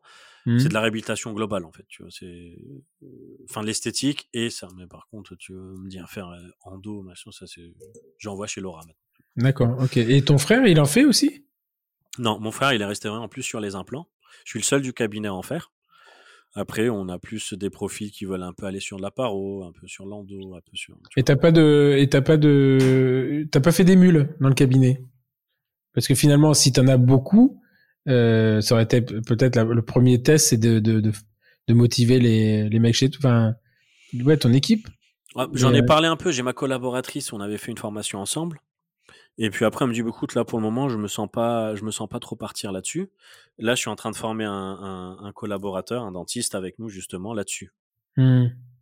Et il y en a un autre qui arrive en mars, qui a fait une formation ortho par bague, qui veut faire des bagues, et je dis, écoute, moi je te forme aussi sur les aligneurs, donc, parce qu'ils ont eu un module, je crois, d'une journée ou quelque chose comme ça, et puis il me dit, ouais, c'est pas assez. Je dis, oui, c'est pas assez, tu vois, c'est pas du plastique, on n'est pas des vendeurs de plastique, tu vois. C'est toute une biomécanique qui est complètement différente par rapport aux bagues. Tu vois, ça c'est une des choses que j'ai compris au DU, où on était, pour le coup, il y avait des orthos et des omnis. Et tu vois, le fait de pas avoir fait de bagues, en fait, c'est une autre approche. Tout ce qui est facile à faire avec les bagues est compliqué avec les aligneurs, et vice versa. Tu vois, donc parfois, quand ils présentaient des cas, et puis t'avais des orthos, mais non, mais ça c'est impossible, tu peux pas le faire. Tu vois. Et puis montrer, en fait, si c'est faisable, mais parce que c'est une autre logique, tu vois. Et comment tu peux expliquer que finalement, alors que moi je me souviens à l'époque, pour être orthodontiste, il fallait 4 ans, c'était 4 ans à temps partiel, et que finalement maintenant, avec des formations espacées sur quelques mois, sur une année ou 2 ans, tu peux devenir aussi efficace finalement qu'un ortho qui le fait avec des bagues. C'est ça qui est assez surprenant, en fait, de dire... Comment ils ont réussi à démocratiser l'outil suffisamment pour l'amener, pour l'emmener à ce point-là. C'est quoi la difficulté? C'est le diagnostic, Et ensuite, le positionnement des... C'est tout le setup, Là, tu vois, c'est tout le setup, toute la biomécanique à comprendre. Ça, forcément, le diagnostic, de toute façon, que tu sois... Au final, c'est, les aligneurs, c'est qu'un moyen thérapeutique, tu vois. C'est à toi de bien poser le diagnostic et de faire le setup. Donc, mais le setup, il est fait...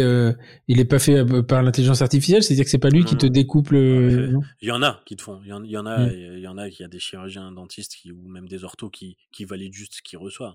J'espère qu'il y en a de moins en moins.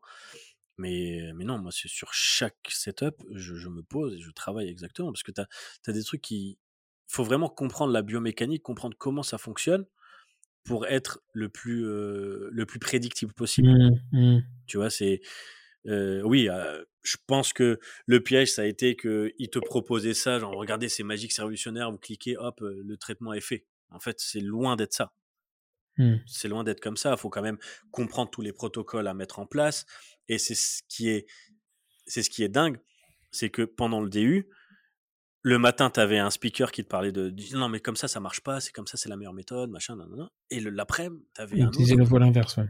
Exactement. Et ça fonctionnait. En fait, au final, t'as pas vraiment de recette miracle. Et parfois, tu vas aborder un cas avec une stratégie qui va pas être la même avec l'autre. Mais tu dis, mais pourtant, ça a fonctionné sur l'autre patient, je comprends pas. Tu vois. Enfin, c'est la dentisterie au final, c'est même pas l'ortho, c'est la dentisterie qui est comme ça. C'est ce que mon prof de prothèse m'avait toujours dit. Il me dit, la dentisterie, c'est comme la cuisine, tu vois. Chacun fait vraiment à sa sauce, chacun avec l'expérience, tu vas maîtriser des choses et d'autres, tu vois, mais il n'y a pas une science exacte, c'est comme non, ça c'est sûr, il n'y a pas une science exacte, mais c'est très bien placé pour savoir. C'est quand même assez surprenant, en fait, c'est une discipline qui a réussi à se simplifier, enfin, moi, je me souviens, est-ce que c'est moins désagréable à porter que le multibag pour les patients ou... complètement. Ouais. Complètement, pour avoir fait les deux, c'est moins désagréable. Par contre, le piège, c'est que c'est très patient-dépendant. S'ils ne portent pas tes aligneurs... c'est fini. C'est fini. Ou j'en ai qui viennent et qui disent... Enfin, ils ne me le disent pas à moi, ils le disent à l'assistante. Parce que devant le médecin, c'est très bien. Et je les porte que la nuit. Machin. Je me dis, mais non, mais en fait, si on fait ça, ce n'est pas pour porter que la nuit. Donc, toujours prendre le temps de réexpliquer, En fait, on passe notre temps à réexpliquer les choses aux patients, tu vois, pour l'accompagner au mieux. Oui, c'est toujours la même chose. C'est que quand ils ont mal ou quand ils ont un problème, ils sont contents de la solution. Et après, comme la solution n'est pas immédiate, ça les... Parce que comme elle n'est pas immédiate, tu as une perte de motivation. C'est comme les suivis de traumatologie. Hein. Le jour où le gamin arrive avec la dent pétée et que tu leur dis « il faut que je revoie tous les 3 mois », la main sur le cœur, il te dit « mais on sera là tous les 3 mois ouais. ». Première fois, il est là. Deuxième fois, il arrive en retard. Troisième fois, il est oublié. En classique. C'est ça. Et donc, à partir de cette expérience, tu as décidé de... donc, tu disais tout à l'heure, en fait, tu te dis, mais si moi, j'ai fait ça, si j'en suis là, c'est que d'autres ont le problème. Ouais. Et donc, ce que tu... vous avez monté, avec ton frère, vous avez monté l'organisme de formation, je suis en train d'essayer de voir sur ton bison, l'ADPO, voilà. Et qui, à l'origine, était quoi? C'était quoi l'objectif? C'était... Alors, l'objectif, c'était... En fait, on est passé par tous les états au cabinet. On n'est pas qu'au niveau dentaire, au niveau gestion, au niveau renta, au niveau compta. Enfin, c'était le bordel. On commençait. Le comptable qu'on avait à l'époque, il disait « ah bah moi je sais pas faire les montages, c'est là machin. Je trouvais un autre comptable pour le faire. » Donc on est allé voir un autre gros cabinet de comptables. On fait les trucs. On fait les montages au final, et heureusement qu'on avait Rémi qui nous suivait. On est arrivé au bout de septembre à mars, on s'est pas versé 1 euro de salaire, tu vois. On est arrivé mais où va l'argent, tu vois? On comprend pas. Au final, les comptables n'avaient pas fait le job. Enfin, je vais même pas dire les comptables n'ont pas fait le job, on n'a pas vérifié. Et au final, en fait, on s'est fait taxer d'office de partout. Enfin, donc, le temps de trouver la faille. Donc, c'était nickel. Les banques ne te suivaient plus. Ils disaient, non, mais là, c'est chaud. Qu'est-ce qui vous arrive, machin. Tu vois, tu te dis, waouh. Donc là, pendant 6 mois, tu dors pas. Tu te dis, putain, est-ce que c'est les collaborateurs qui tapent dans la caisse? Qu'est-ce qui se passe? Rémi nous appelait. Il nous disait, mais les gars, arrêtez de taper dans la caisse. Je dis, mais Rémi, ça fait 6 mois qu'on n'a pas pris de salaire, tu vois. Et tu vois, tu vois, j'ai dit, mais merde, tu vois. Et au final, le temps de trouver... Après, tu as l'URSSAF et compagnie pour qu'ils te remboursent, tu peux attendre. C'était en 2019, donc là, mars 2019, on sort la tête de l'eau. On se dit, ouais, c'est bon, on a trouvé. On commence à redresser la barre. Et puis là, boum, Covid derrière. Tu te dis, putain, vas-y, Covid. Là, pour le coup, le PGE nous avait bien aidé. Mmh. Donc là, ça nous a renfloué les caisses. Après, je ne m'attendais pas à autant d'ampleur au niveau Invisalign, parce qu'au final, c'est... Enfin, même de l'orthodontie classique, aligneur par aligneur, tu vois. Je ne m'attendais pas à autant d'ampleur. Du coup, bon, en fait, c'est des frais. Ça te fait d'énormes trous de trésorerie. Tu sais pas trop déjà. Parce que c'est un traitement où c'est rare quand le patient va te payer d'un coup. D'accord. Il va dire, ouais, bah, payer au fur et à mesure. Après, moi, c'était mes challenges, tu vois. Je disais, ouais, bah, vous savez quoi, payer quand ça vous aura un peu tout le temps, tu vois. J'avais pas vraiment, c'était un peu. Mais par contre, toi, les gouttières, tu les payes cash en détail. Tu les payes, voilà, tu vois, tu les payes. Allez, t'as un mois pour les payer. Tu vois. Bon, tu vois. Mais sauf que, bah, du coup, je me retrouvais à avancer les frais de tout le monde. Tu vois, je me suis dit, mais putain, en fait, j'ai 200 000 euros dehors. Comment je fais, tu vois? Et puis bah, c'est là où tu te dis bah, tiens, je vais me former, tiens, je vais voir ci, je vais voir ça. Là, j'ai découvert Max, tu vois. En fait, et pour revenir à l'ADPO, c'était ça le but, en fait. Le but, c'est de te dire, mais en fait, on va créer une académie qui va apprendre aux chirurgiens dentistes, aux omnipraticiens, ce qu'on n'apprend pas vraiment à la fac, toute la face cachée. C'est bien la dentisterie, mais tout ce qui est gestion, tout ce qui est investissement, tout, voilà. Donc là... Mais alors, comment tu voulais l'enseigner, puisque toi, tu sortais justement de... Bon, tu as appris de tes échecs, mais enfin, de tes problèmes, mais tu n'avais pas encore trouvé la solution pour les anticiper. Tu as trouvé les solutions pour les traiter, mais pas...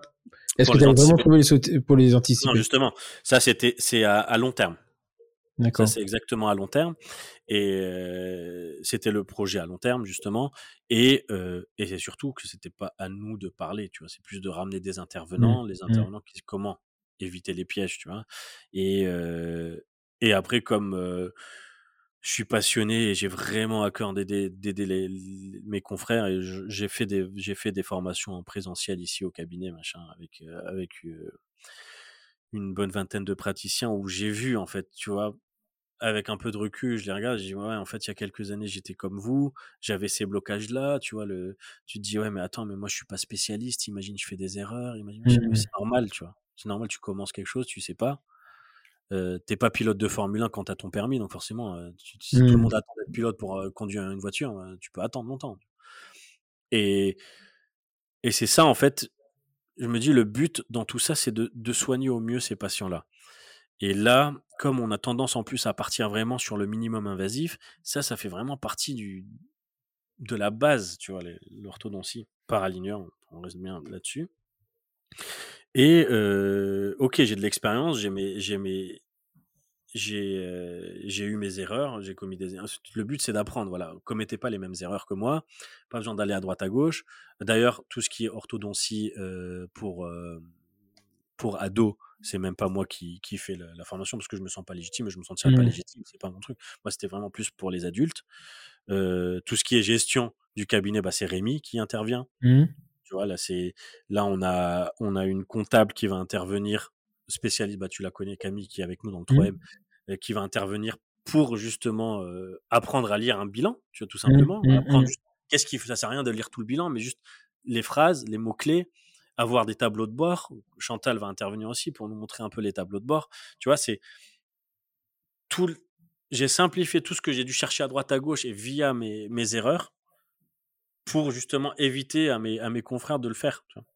Et donc ça, c'est quoi? C'est votre objectif, c'est de recruter en local ou d'aller de sortir de la région amiénoise? Ou c'est vraiment? Tu parles de qui, des dentistes à former? Oui, de votre organisme. Tous ceux qui sont, enfin, les bienvenus. Tu vois, là, on a fait tout. Toute la formation, tu vois, j'ai une kiné qui est intervenue aussi, qui est spécialisée dans la rééducation maxillofaciale, enfin la rééducation linguale. On a un chirurgien maxillo qui a fait toute la partie maxillo. Enfin, chacun a quand même son truc. Je dis pas que j'ai fait toute la formation et que j'ai tout appris. Au contraire, j'ai encore beaucoup de choses à apprendre. Et votre recrutement, donc vous le faites comment alors sur votre réseau? Sur de la com, parce que c'est compliqué quand même sur un organisme de formation. Ah, c'est très compliqué. C'est très compliqué. Là, c'est pour ça, en fait, ce que j'ai fait, c'est que les premières promos que j'ai eues, c'était un peu en collaboration avec le commercial qui me suivait chez Invisalign. et puis un peu de bouche à oreille. Et après, je me suis dit, écoute, apparemment, ça pose souvent problème de dire faut venir à Amiens.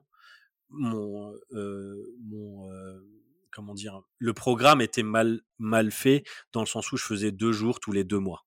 Et je me dis, bon, il suffit que tu aies une date qui tombe mal, c'est l'anniversaire de mon gosse ou machin. Déjà, tu avais toute la formation qui sautait. Donc là, on est en train de tout passer en digital et on fait un accompagnement en plus pour ceux qui souhaitent venir au cabinet ou même quitte à même qu'on se déplace. Pour vraiment et ça, c'est ta formation par aligneur. Oui. D'accord, là, pour le moment, on développe vraiment que l'aligneur. On a une formation de gestion de stress qui arrive. Mais par contre, Chantal Monaco, tout ça, elles interviennent dans quel cadre ? Sur la formation des aligneurs aussi ou alors, ça, ils vont intervenir sur un séminaire que j'ai lancé là pour en avril, qui va être fait en Espagne. On va avoir 4 jours intensifs. On va vraiment parler mindset à 100%. Enfin, mindset et aligneur. Parce qu'au final, tu as quand même besoin de développer ton mindset. Parler de valeurs, de culture, d'entreprise, de mission, tout ça, ce qui manque, en fait, ce qu'on a appris vraiment à travers ces 3 ans-là. Parce que c'est bien de vouloir traiter des cas, c'est bien. Comment aborder le sujet avec les patients, comment faire vivre une expérience aux patients. Tu vois, tu as plein de confrères qui disent, mais je ne sais pas comment tu fais pour vendre autant en tant qu'omnipraticien. Je fais, mais il faut prendre le temps aussi avec le patient de se poser, de faire. Moi, ma consulte, elle dure 1 heure, tu vois. Tu as besoin de ce temps-là. Et pour toi, pour poser le bon diagnostic, et aussi pour que le patient se sente aussi important, tu vois. Et tout ça, c'est le but, c'est leur donner ces clés-là. On a Jalil qui va venir une journée entière, où il va faire vraiment que de l'orthodontie pour ados. On va prendre toutes les bases de l'orthodontie, donc tu vois. Et on va avoir une journée entière où ça va être gestion renta. On va avoir les causes gestion et renta. Comment donc tu factures comment tu factures tes cas, comment tu montes tes vrais devis pour que la mutuelle accède, pas que tu aies un retour négatif de la mutuelle et puis machin, et voilà. Et c'est surtout qu'est-ce qui fait comprendre que, tu vois, j'ai plein de confrères qui me disent, ah bah, même ma facture, de toute façon, dès que je l'ai, je la paye. De toute façon, j'ai l'argent, il faut la payer. Donc, on la paye tout de suite. Tu vois, cette notion-là où, en fait, non, en fait, si tu as 1 mois pour la payer, bah, tu la payes le dernier jour. C'est comme un crédit 30 jours, quoi. Exactement. Tu vois. Voilà, donc, mais c'est toutes ces petites notions-là que j'ai adaptées après à l'orthodontie par aligneur. Et donc, mais ça tourne beaucoup sur la ligne parce qu'il me semblait que vous aviez aussi une formation sur. J'avais vu sur ton programme, vous aviez pas un truc sur l'esthétique, sur les facettes ou les composites. Non, on voulait en faire une composite en résine injectée. Ouais. Et puis au final, on l'a pas faite parce que ça partait un peu trop dans tous les sens et puis en fait j'avais d'autres chats à fouetter au cabinet et on ne s'est pas focus là-dessus. Et donc là tu vas donc ça tu vas le faire sur les aligneurs. Donc là tu crées un séminaire de 4 jours au mois d'avril, hein, c'est ça ? C'est ça. 4 jours intensifs. Et donc ça c'est pour les gens qui veulent se mettre aux aligneurs, qui sont déjà d'accord, qui le pratiquent déjà et qui veulent développer leur pratique. D'accord. Et ça, par rapport aux formations proposées par le laboratoire Invisalign, c'est quoi ? C'est très différent. Ça n'a rien à voir. Ça n'a absolument rien à voir en fait. Ça n'a rien à voir parce que déjà, j'ai voulu ne plus être affilié à une marque. D'accord. Parce qu'il y a eu j'ai eu pas mal de freins par rapport à ça. Où tu vois, quand je vendais ma formation, c'était Invisalign, ouais, mais je fais plus Invisalign. Ah, ça m'intéresse pas, c'est trop cher. Ah, machin, tu vois. Ah, avec la TVA, enfin, ils parlent parfois de choses qu'ils ne savent pas vraiment. Mais je me suis dit, écoute, moi, je suis dentiste. J'ai pas besoin d'être affilié à une marque. D'accord. Ouais, et là, pour le coup,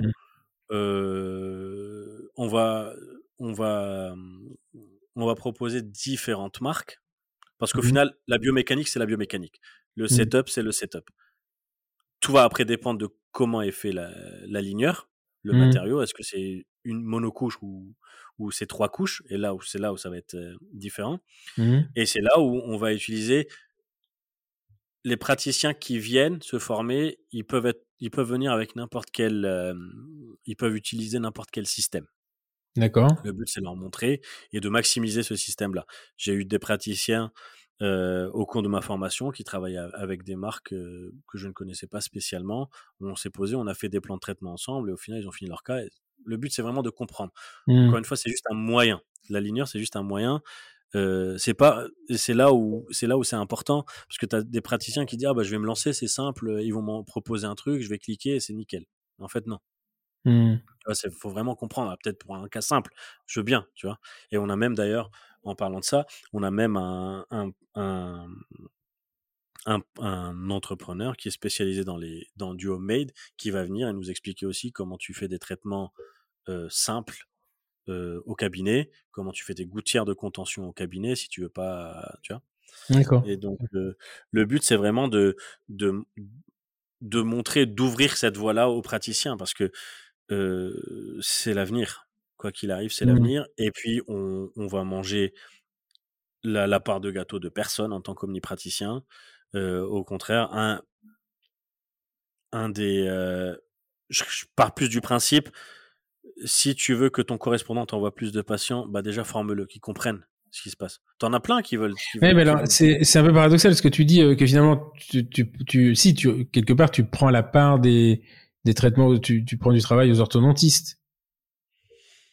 Oui, mais si... Que tu regardes toi-même, tu n'adresses plus avant t'adresser. Oui, parce que moi, j'ai fait ce choix-là. Après, t'as des praticiens que j'ai formés qui veulent pas du tout aller jusqu'à la chirurgie. Tu vois, qui veulent pas, qui s'occupent pas des enfants, qui s'occupent pas des ados. Et comment ça se passe au niveau de tes assurances, au niveau de tout ça? C'est-à-dire que, parce que là, moi, la chirurgie orthognatique, j'en ai subi une. Deux même, au EMA, c'est pas une partie de plaisir, puis t'as pas, enfin, là, pour le coup, tu t'as pas envie que ça se plante quand même. Donc, la chirurgie, puis j'ai compris quand même que la chirurgie, elle se prépare beaucoup avec l'alignement des dents, enfin, le positionnement des dents avant et après. Et, voilà, pour moi, c'est la chirurgie orthognatique dans ma tête, elle est vraiment, je suis pas sûr pour le coup que je serais pas allé voir quelqu'un qui a pas fait le sexmo ou alors je fais une distinction entre les gens qui ont fait le sexmo qui moi sont vraiment des gens solides et puis les gens qui font une spécialité de 3 ans avec l'internat. Je pense que c'est aussi ça en fait qui a à mon avis affaibli un peu la spécialité, c'est que cette formation même s'il y en a qui sont exceptionnels et j'en vois moi, j'en ai vu, mais on a l'impression quand même que la formation c'est beaucoup allégé pour la spécialité par rapport à l'époque. Le sexmo, c'est d'abord tu bossais, tu pliais du fil. Après c'était 4 ans, enfin tu donnais 4 ans de ta vie avec deux journées par semaine. Enfin c'était solide. Alors que là, on se retrouve avec des gens qui sortent de 5e année, 6e année, ils font un peu de tout, et puis ils ont plus que 2 ans. Et moi, je me suis toujours posé la question en disant, mais comment ils font pour voir la fin de leur traitement? Parce que un traitement en ortho, moi, en chirurgie orthognatique, ça durait plus de 2 ans. Donc, le mec qui m'aurait commencé le jour 0, je suis pas sûr qu'il aurait vu le résultat, quoi. C'est un peu la différence entre l'orthodontie, par bague et par ligneur, tu vois. C'est que là, l'orthodontie par ligneur, et c'est là où tout est le secret en fait de ce traitement-là, c'est comment tu sais où tu vas, en gros, entre guillemets. Je m'explique, dans le sens où tu vas faire ton setup avant même de commander les aligneurs, avant même de bouger la moindre dent, avant même de toucher aux dents du patient. Et c'est là où c'est dangereux, que ça soit qu'il soit spé ou non spé. C'est là où c'est dangereux, c'est si tu connais pas vraiment comment ça fonctionne. Tu vois, c'est là toute la nuance. Tu vois, tu vas faire des cas où tu vas te foirer total parce que t'as pas. Et encore, tu vois les choses arriver avec les aligneurs, t'as quand même un suivi. Faut quand même que pendant le suivi, tu regardes bien tous les éléments à regarder. Mais en général, tu vois les choses arriver. C'est quand même des mouvements qui sont relativement doux, ça avance doucement. Voilà, après, la chirurgie orthognatique, quand je fais mon plan de traitement, alors ils te font la simulation de comment ça va être. Bref, moi, ce qui m'intéresse, c'est que je vois avec mon chirurgien, écoute, est-ce que si je te positionne ces dents-là, dans cette position, ça te va? Ok, ça va, ok, on fait. On arrive à la fin du traitement, à la fin de la série. Parfois, ils vont voir le chirurgien et on dit « Ah ben non, en fait, finalement, tu as encore un petit peu à bouger ici. Regarde, il y a encore peut-être que là, tu vas finir avec une béance postérieure, retravaille encore ce... » Tu vois. Mmh. Donc, au final, c'est que de la collaboration. Après, je dis pas que tous les dentistes veulent se lancer là-dedans. Loin de là, et je veux pas que tous les dentistes se lancent là-dedans. C'est pas le but. Le but, c'est pas de les transformer en ortho. En ortho. Déjà, j'en suis pas vraiment un. Je suis pas spécialiste, tu vois. Mmh. Même si ça fait 7 ans que je fais quasiment que ça. Mais le but, c'est formez-vous. Il y a des plans de traitement que vous pouvez faire simples. Si vous voulez pas vous compliquer la tâche, mais au moins vous savez où vous arrêter. Et si vous voulez aller plus loin, au moins on vous forme pour aller plus loin. Mais c'est juste, tu vois, comparé à, c'est ce que tu disais tout à l'heure, quelle est la différence entre la formation et les formations que font les marques, les différentes marques, parce que t'as des certifications. Je comprends pas, tu vois. Honnêtement, et c'est une discussion que j'avais souvent avec eux. Je disais mais t'as quand même une, et c'est là où je rejoins les orthos, tu vois. C'est quand même, t'as une arme de guerre entre les mains d'un dentiste. Si le mec, il est pas capable de te dire, putain, lui, il est en classe 1, il est en classe 2, il est en classe 3, machin, mais pourquoi tu le certifies, en fait? Pourquoi tu lui donnes cette arme entre les mains? Ok, c'est bien, bah, parce qu'il va te faire, 4K et puis, tu vas toucher ta com à la fin. Non, en fait, on n'est pas des commerciaux. En fait, si t'es pas certifié par un laboratoire, ils te donnent pas le droit de... Ça dépend des labos, tu vois. Mais c'est comme les bagues. Au final, les bagues, tu pouvais sortir de fac et tu pouvais faire des bagues. Et tu vois, c'est ça où je comprends pas. Pourquoi on n'emmerde pas autant les dentistes qui font des bagues chez eux? J'ai l'impression que ça a éclaté vraiment le jour où les omnipraticiens se sont mis vraiment aux aligneurs. Alors qu'avant, t'avais des orthos qui... Pas beaucoup, ouais. En fait, tu te rends compte vraiment que les gens se sont mis à l'ortho avec les aligneurs. Peut-être, ouais, vu comme ça, oui. Les orthodontistes, ça fait 25 ans que je... Un peu plus, je suis diplômé de 94, ça va faire 30 ans. Et en fait, tu te rends compte que il y avait déjà... ce qui avait complètement modifié la donne, c'est l'apparition du CETO, du Cisco, etc. Mais là, c'était des formations qui duraient, qui duraient presque une année et demie. Et ensuite, là, on commençait déjà, alors c'était déjà la guerre entre les orthospés et ceux qui avaient fait cette formation-là, en disant, mais c'est pas une formation, etc. Après, moi, je sais pas, hein, je peux pas juger, mais l'ortho, ça a toujours été un mystère pour moi, c'est-à-dire que pour moi, il fallait vraiment une grosse formation, c'est de la biologie, de la biomécanique, voilà. Et en fait, on s'est rendu compte que, et le mythe qu'il y avait sur l'ortho, pour moi, c'est qu'il fallait plier du fil. Et que moi je me souviens, la sélection au Sexmo, elle se faisait sur le pliage. Et t'avais plein de praticiens qui rentraient pas au Sexmo parce qu'ils avaient raté l'examen du pliage. Et là je me dis bah tiens, peut-être qu'avec les aligneurs il y a plus ce problème du pliage. Et c'est peut-être pour ça que bah finalement ça se démocratise. Ce qui était assez intéressant, c'est que les orthos étaient quand même vent debout il y a quelques années, et que bah là mon ortho que j'adore et je l'écoute souvent, Amandine. Elle, je sais qu'elle s'est mise à Invisalign, mais elle a ses indications. Je crois qu'elle est en train d'ouvrir les indications d'ailleurs, si elle m'entend. Quand je discute avec elle, mais on a l'impression que les orthos, est-ce qu'ils s'y sont mis parce qu'ils ont eu peur d'être dépassés par les omnis, ou est-ce qu'ils se rendent compte que c'est un vrai service ajouté, quoi? Je sais pas. Ça, j'ai une question. Je pense que c'est un vrai service ajouté. Et c'est ce que je te disais, là où j'ai vu toute la différence pendant le DU, entre les orthos et les orthos qui font des bagues, et moi, par exemple, qui n'a pas fait de bagues, mais qui fait que des aligneurs, c'est en fait, c'est une approche différente. Tu vois, c'est des indications où tu dis, bah, en fait, là, moi, j'ai l'habitude de réfléchir comme ça avec ce système-là. Pourquoi le système que tu me proposes fonctionnerait? En plus, avec toute la polémique qui a engendré, bah ouais, en plus, c'est les omnis qui peuvent le faire, puis c'est des plastiques, et puis c'est du machin, et puis tu vois. En fait, c'est deux logiques différentes. Ouais. Après, on parle de blocage mental. Moi, je pense que c'est plus des conservatismes. Tu sais jamais où est la limite entre je raisonne comme ça parce que je ne veux pas que les gens s'y mettent, ou parce que tu vas me bouffer, voilà.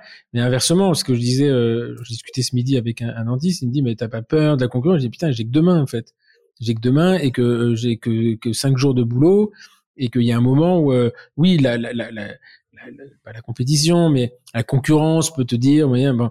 Mais il y a un moment, on a une population à soigner. Enfin, surtout nous, on vit dans des. Enfin, Amiens, c'est pareil. On vit quand même dans des zones territoriales où personne, tout le monde te dit, j'ai pas de place avant 6 mois, quoi.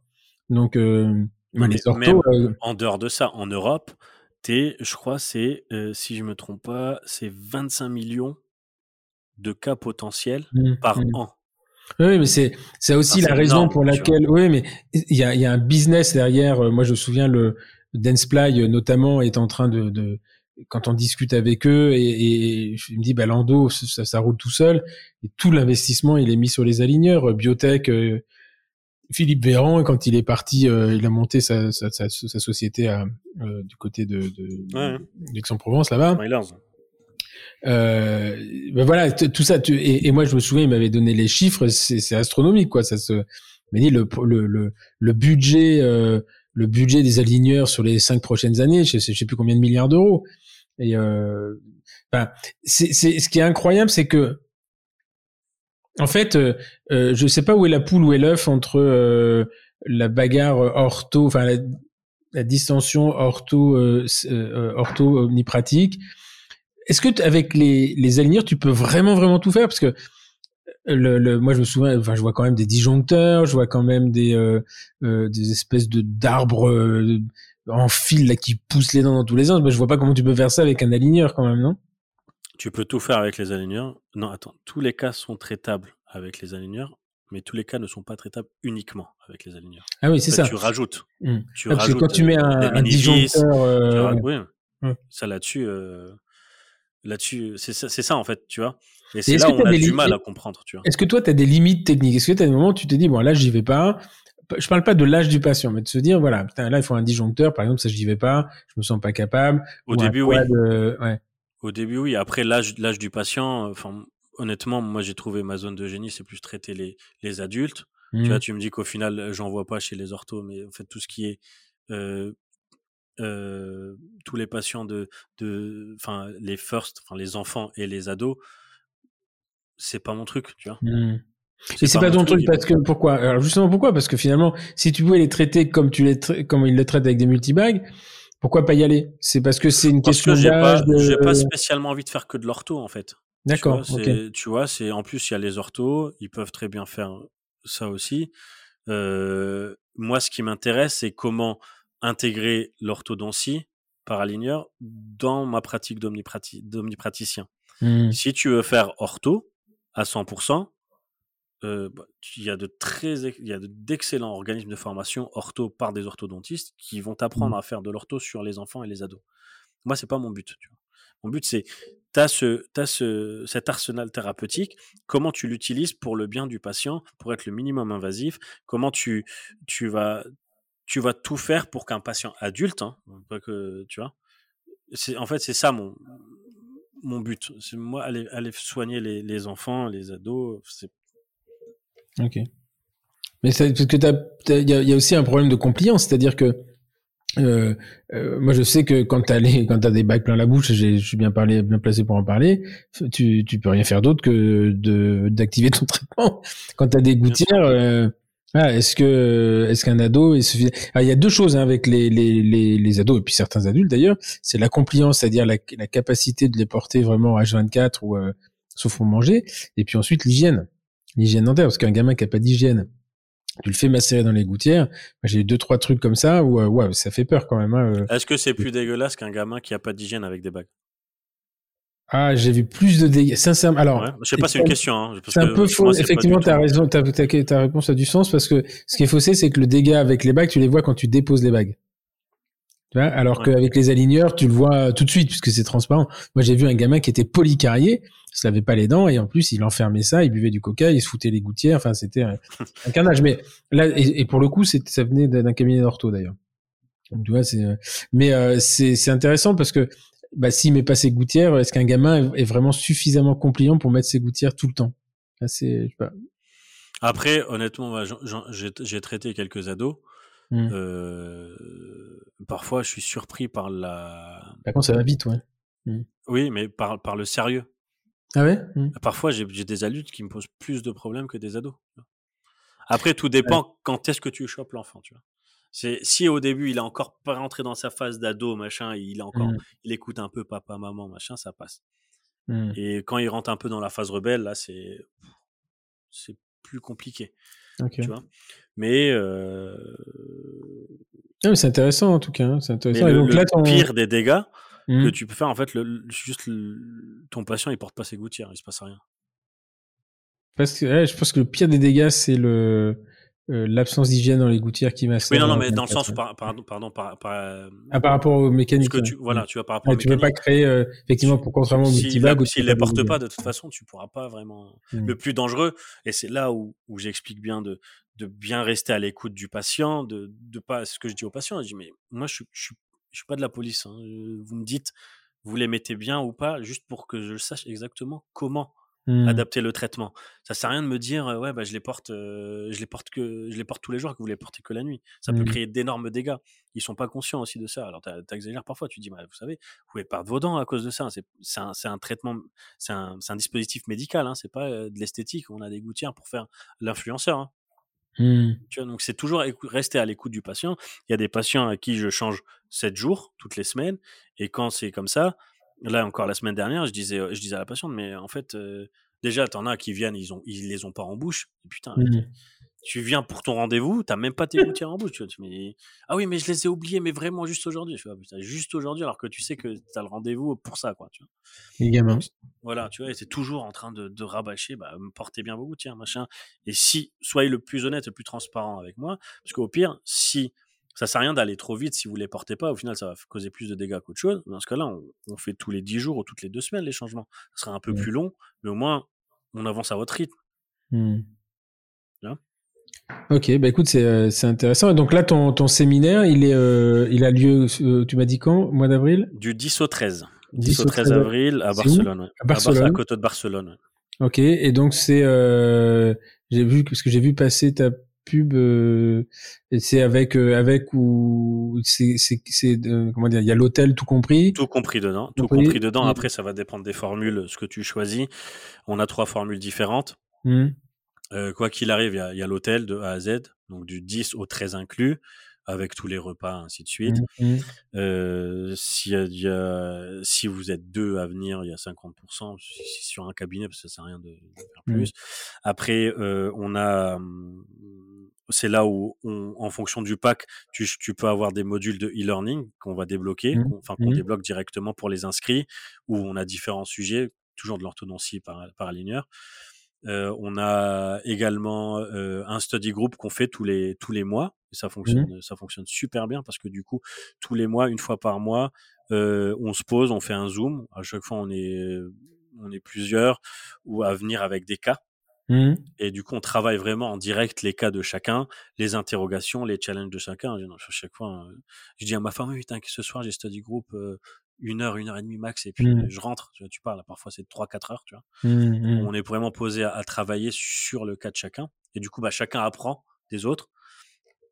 Et puis un autre, on peut aussi inclure dans la formule un suivi en one-to-one, où là on va les accompagner, je vais les accompagner sur un nombre de plans de traitement en tête à tête.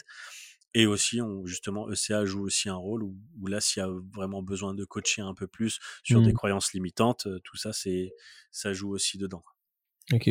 Donc ECA, hein, c'est l'excellence, c'est le coaching académique. C'est une école de coaching qui apprend justement à coacher les gens, parce qu'en fait, coacher est un. Après, chacun fait ce qu'il veut. Toi, tu l'as fait déjà, tu l'as reproduit. Moi, je la commence là pour des projets de formation en cours, mais. C'est intéressant, c'est de se rendre compte que ouais, c'est pareil, quand tu sais pas faire, ça peut être dangereux. On coach pas n'importe qui. Enfin, le mot coach, maintenant, c'est devenu un plein la bouche, mais enfin, le peu que j'en ai vu, c'est quoi, on peut faire des conneries. On peut faire des conneries sans, quand on, ça s'apprend en fait. Hein, c'est un métier. Ça s'apprend. Ok. Et donc, on s'inscrit où à ton séminaire là ? On a une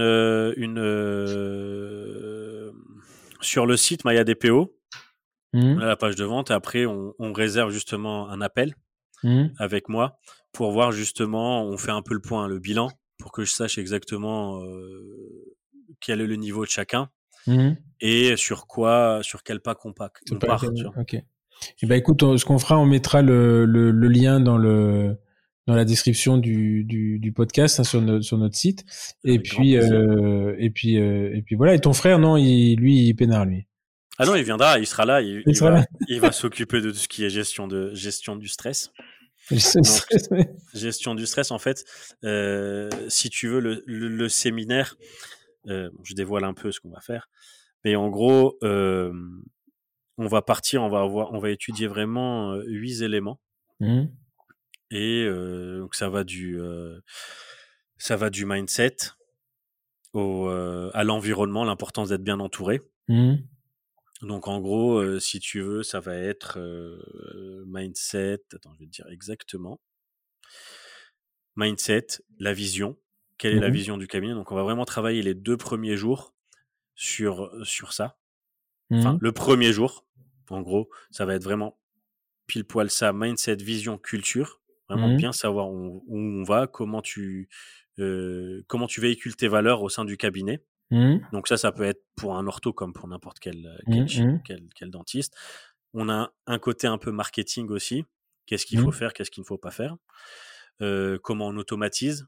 Donc là, on a mis en place au sein du cabinet ce qu'on appelle un tunnel de vente, où le jour où le patient prend rendez-vous et jusqu'à ce qu'il valide ou pas le devis, et pourquoi, toujours dans le but de s'améliorer et de proposer le mieux au patient.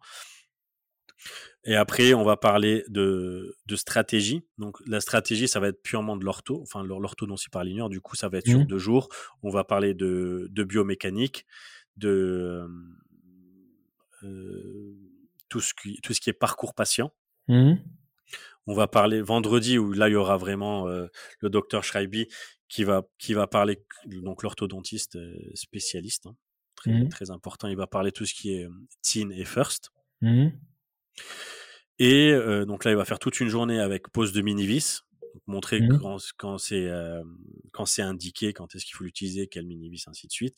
Et le samedi, donc le 4e jour, là, ça va être tout ce qui est gestion, comment intégrer l'orthodontie parallinaire à sa pratique d'omnipraticien, sans mettre de côté sa pratique d'omnipraticien, comment maximiser son temps, comment être le plus rentable, parce que mine de rien, le but, c'est d'être aussi rentable, pas travailler gratuitement.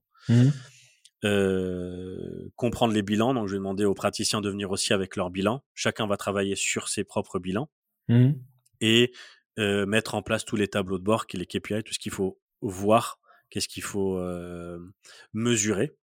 Donc, et là, c'est Chantal Monaco, elle sera là-bas. Chantal Monaco, elle sera là-bas avec Camille, justement. Ils vont travailler ensemble. Et voilà, comme dit Max, les pros mesurent et les amateurs supposent. Et j'ai longtemps été amateur, et c'est cette frustration-là, justement, que j'ai envie de transmettre. Alors, peut-être que c'est là la beauté des choses, c'est que je vais aussi apprendre beaucoup de praticiens qui seront aussi sur place. Et c'est cet échange-là, tous les soirs, le midi, on va manger ensemble, le soir, on va manger ensemble. Donc, c'est bien de cette proximité. En plus, j'ai ouvert exprès qu'à 30 praticiens. Mais c'est ça, la question que j'allais te poser, c'est limité à 30 ? C'est limité à 30, je crois qu'il doit rester genre 19 ou 20 places. On a déjà 10 inscrits, donc ça va être juste top. Là, pour le coup, je me fais aucun souci, je vais être comme un poisson dans l'eau, je vais pouvoir transmettre, c'est surtout ça. Ouais, si vous êtes déjà dit, mais parce que tu as ouvert il y a 15 jours à peu près, non ? J'ai ouvert il y a 15... le lancement, il s'est fait il y a 3 semaines. Il y a 3 semaines, mais il y a eu déjà des praticiens qui sont inscrits, qui étaient déjà de base à la DPO, qui avaient suivi mes formations en présentiel. Et puis quelques-uns là qu'on a pu faire inscrire, mais on a lancé officiellement aujourd'hui. Ouvert à vraiment tout le monde. Okay. Ah oui, donc le but, c'était de garder les places pour ceux que j'avais déjà formés en priorité. Okay.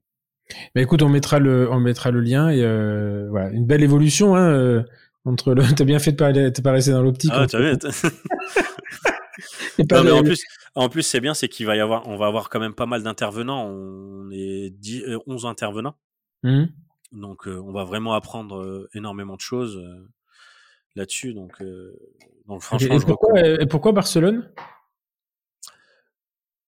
Je voulais fuir Damien. non, mais ça aurait pu être encore plus au soleil, je sais pas. Non, je sais pas. Barcelone, je trouvais que c'était un bon compromis. J'hésitais entre le Portugal et Barcelone. Ouais. Et au final, en fait, on m'a proposé l'hôtel là, justement où on sera à côté de Barcelone, à 20 minutes de l'aéroport. Juste nickel, ça rentre vraiment dans le cadre qu'on recherche. Donc voilà, il va y avoir, on va faire du sport, on va se dépasser, on aura même une matinée où on va faire un peu du self-defense. Ah oui. Donc on a notre coach de Jiu-Jitsu qui est avec nous, qui va venir justement faire un peu au début. Tu vois, tout ça c'est justement du se dépasser. Vraiment, on voulait pas juste aller faire un footing, vraiment faire des petits gestes. Et puis ça fait en sorte de créer vraiment une communauté où on est là vraiment en toute bienveillance. Le but, c'est qu'on avance ensemble. Sympa, ouais.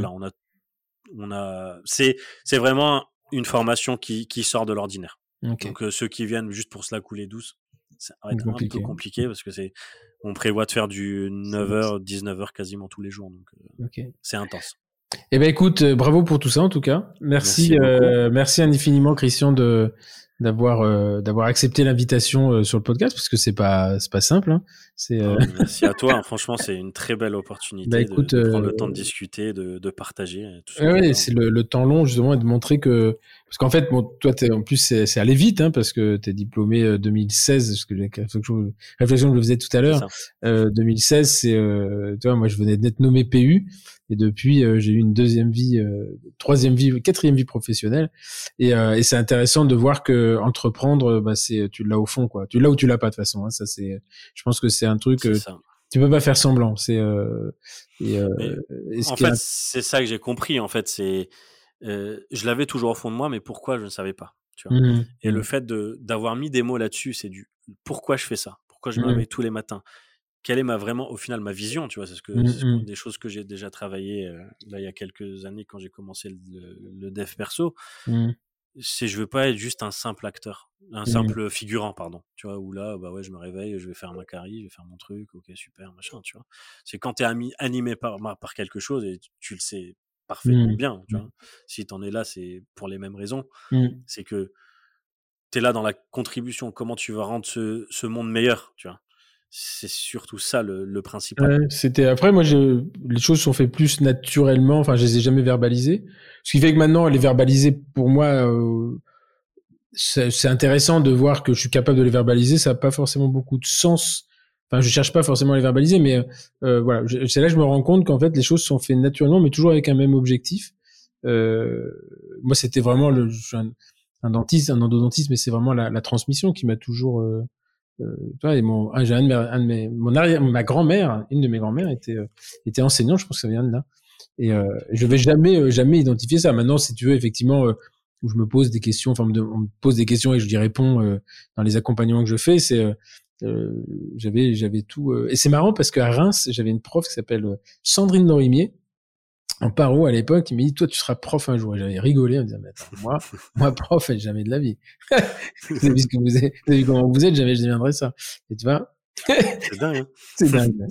En tout cas, merci beaucoup. C'était un grand, c'était un moment très sympa. Donc, on vous mettra le lien de la formation, pour ceux qui écoutent le podcast assez vite, parce que, après, dans 3 mois, ça sera permis, mais c'est pas grave. Et puis, voilà, c'est une expérience supplémentaire qui vous montre que ce métier est quand même assez exceptionnel, puisqu'on peut en faire plein de choses. Donc, c'est pas uniquement de boucher des trous, et moi, je trouve qu'on a une chance énorme d'avoir choisi cette voie-là, surtout quand c'est volontaire. Et bon, d'autres n'aiment pas, mais ils peuvent faire autre chose, exploiter leurs compétences dans d'autres domaines. Et je vous remercie parce que j'ai beaucoup de jeunes praticiens et d'étudiants, notamment, qui écoutent les podcasts et qui me disent, mais vous pouvez pas vous imaginer comme ça m'a rassuré, parce que moi, en TP, faire des trous dans les dents en plastique, j'ai du mal à comprendre, et je me dis que finalement, si ça me plaît pas, je pourrais faire plein de choses. Voilà. Donc, vous pouvez ouvrir un bar, vous pouvez faire des aligneurs, vous pouvez devenir coach, et tout ça en une même vie. Voilà. Je vous remercie pour votre écoute et votre fidélité, et je vous donne rendez-vous très bientôt pour un nouvel épisode. Très bonne fin de week-end, à bientôt, au revoir.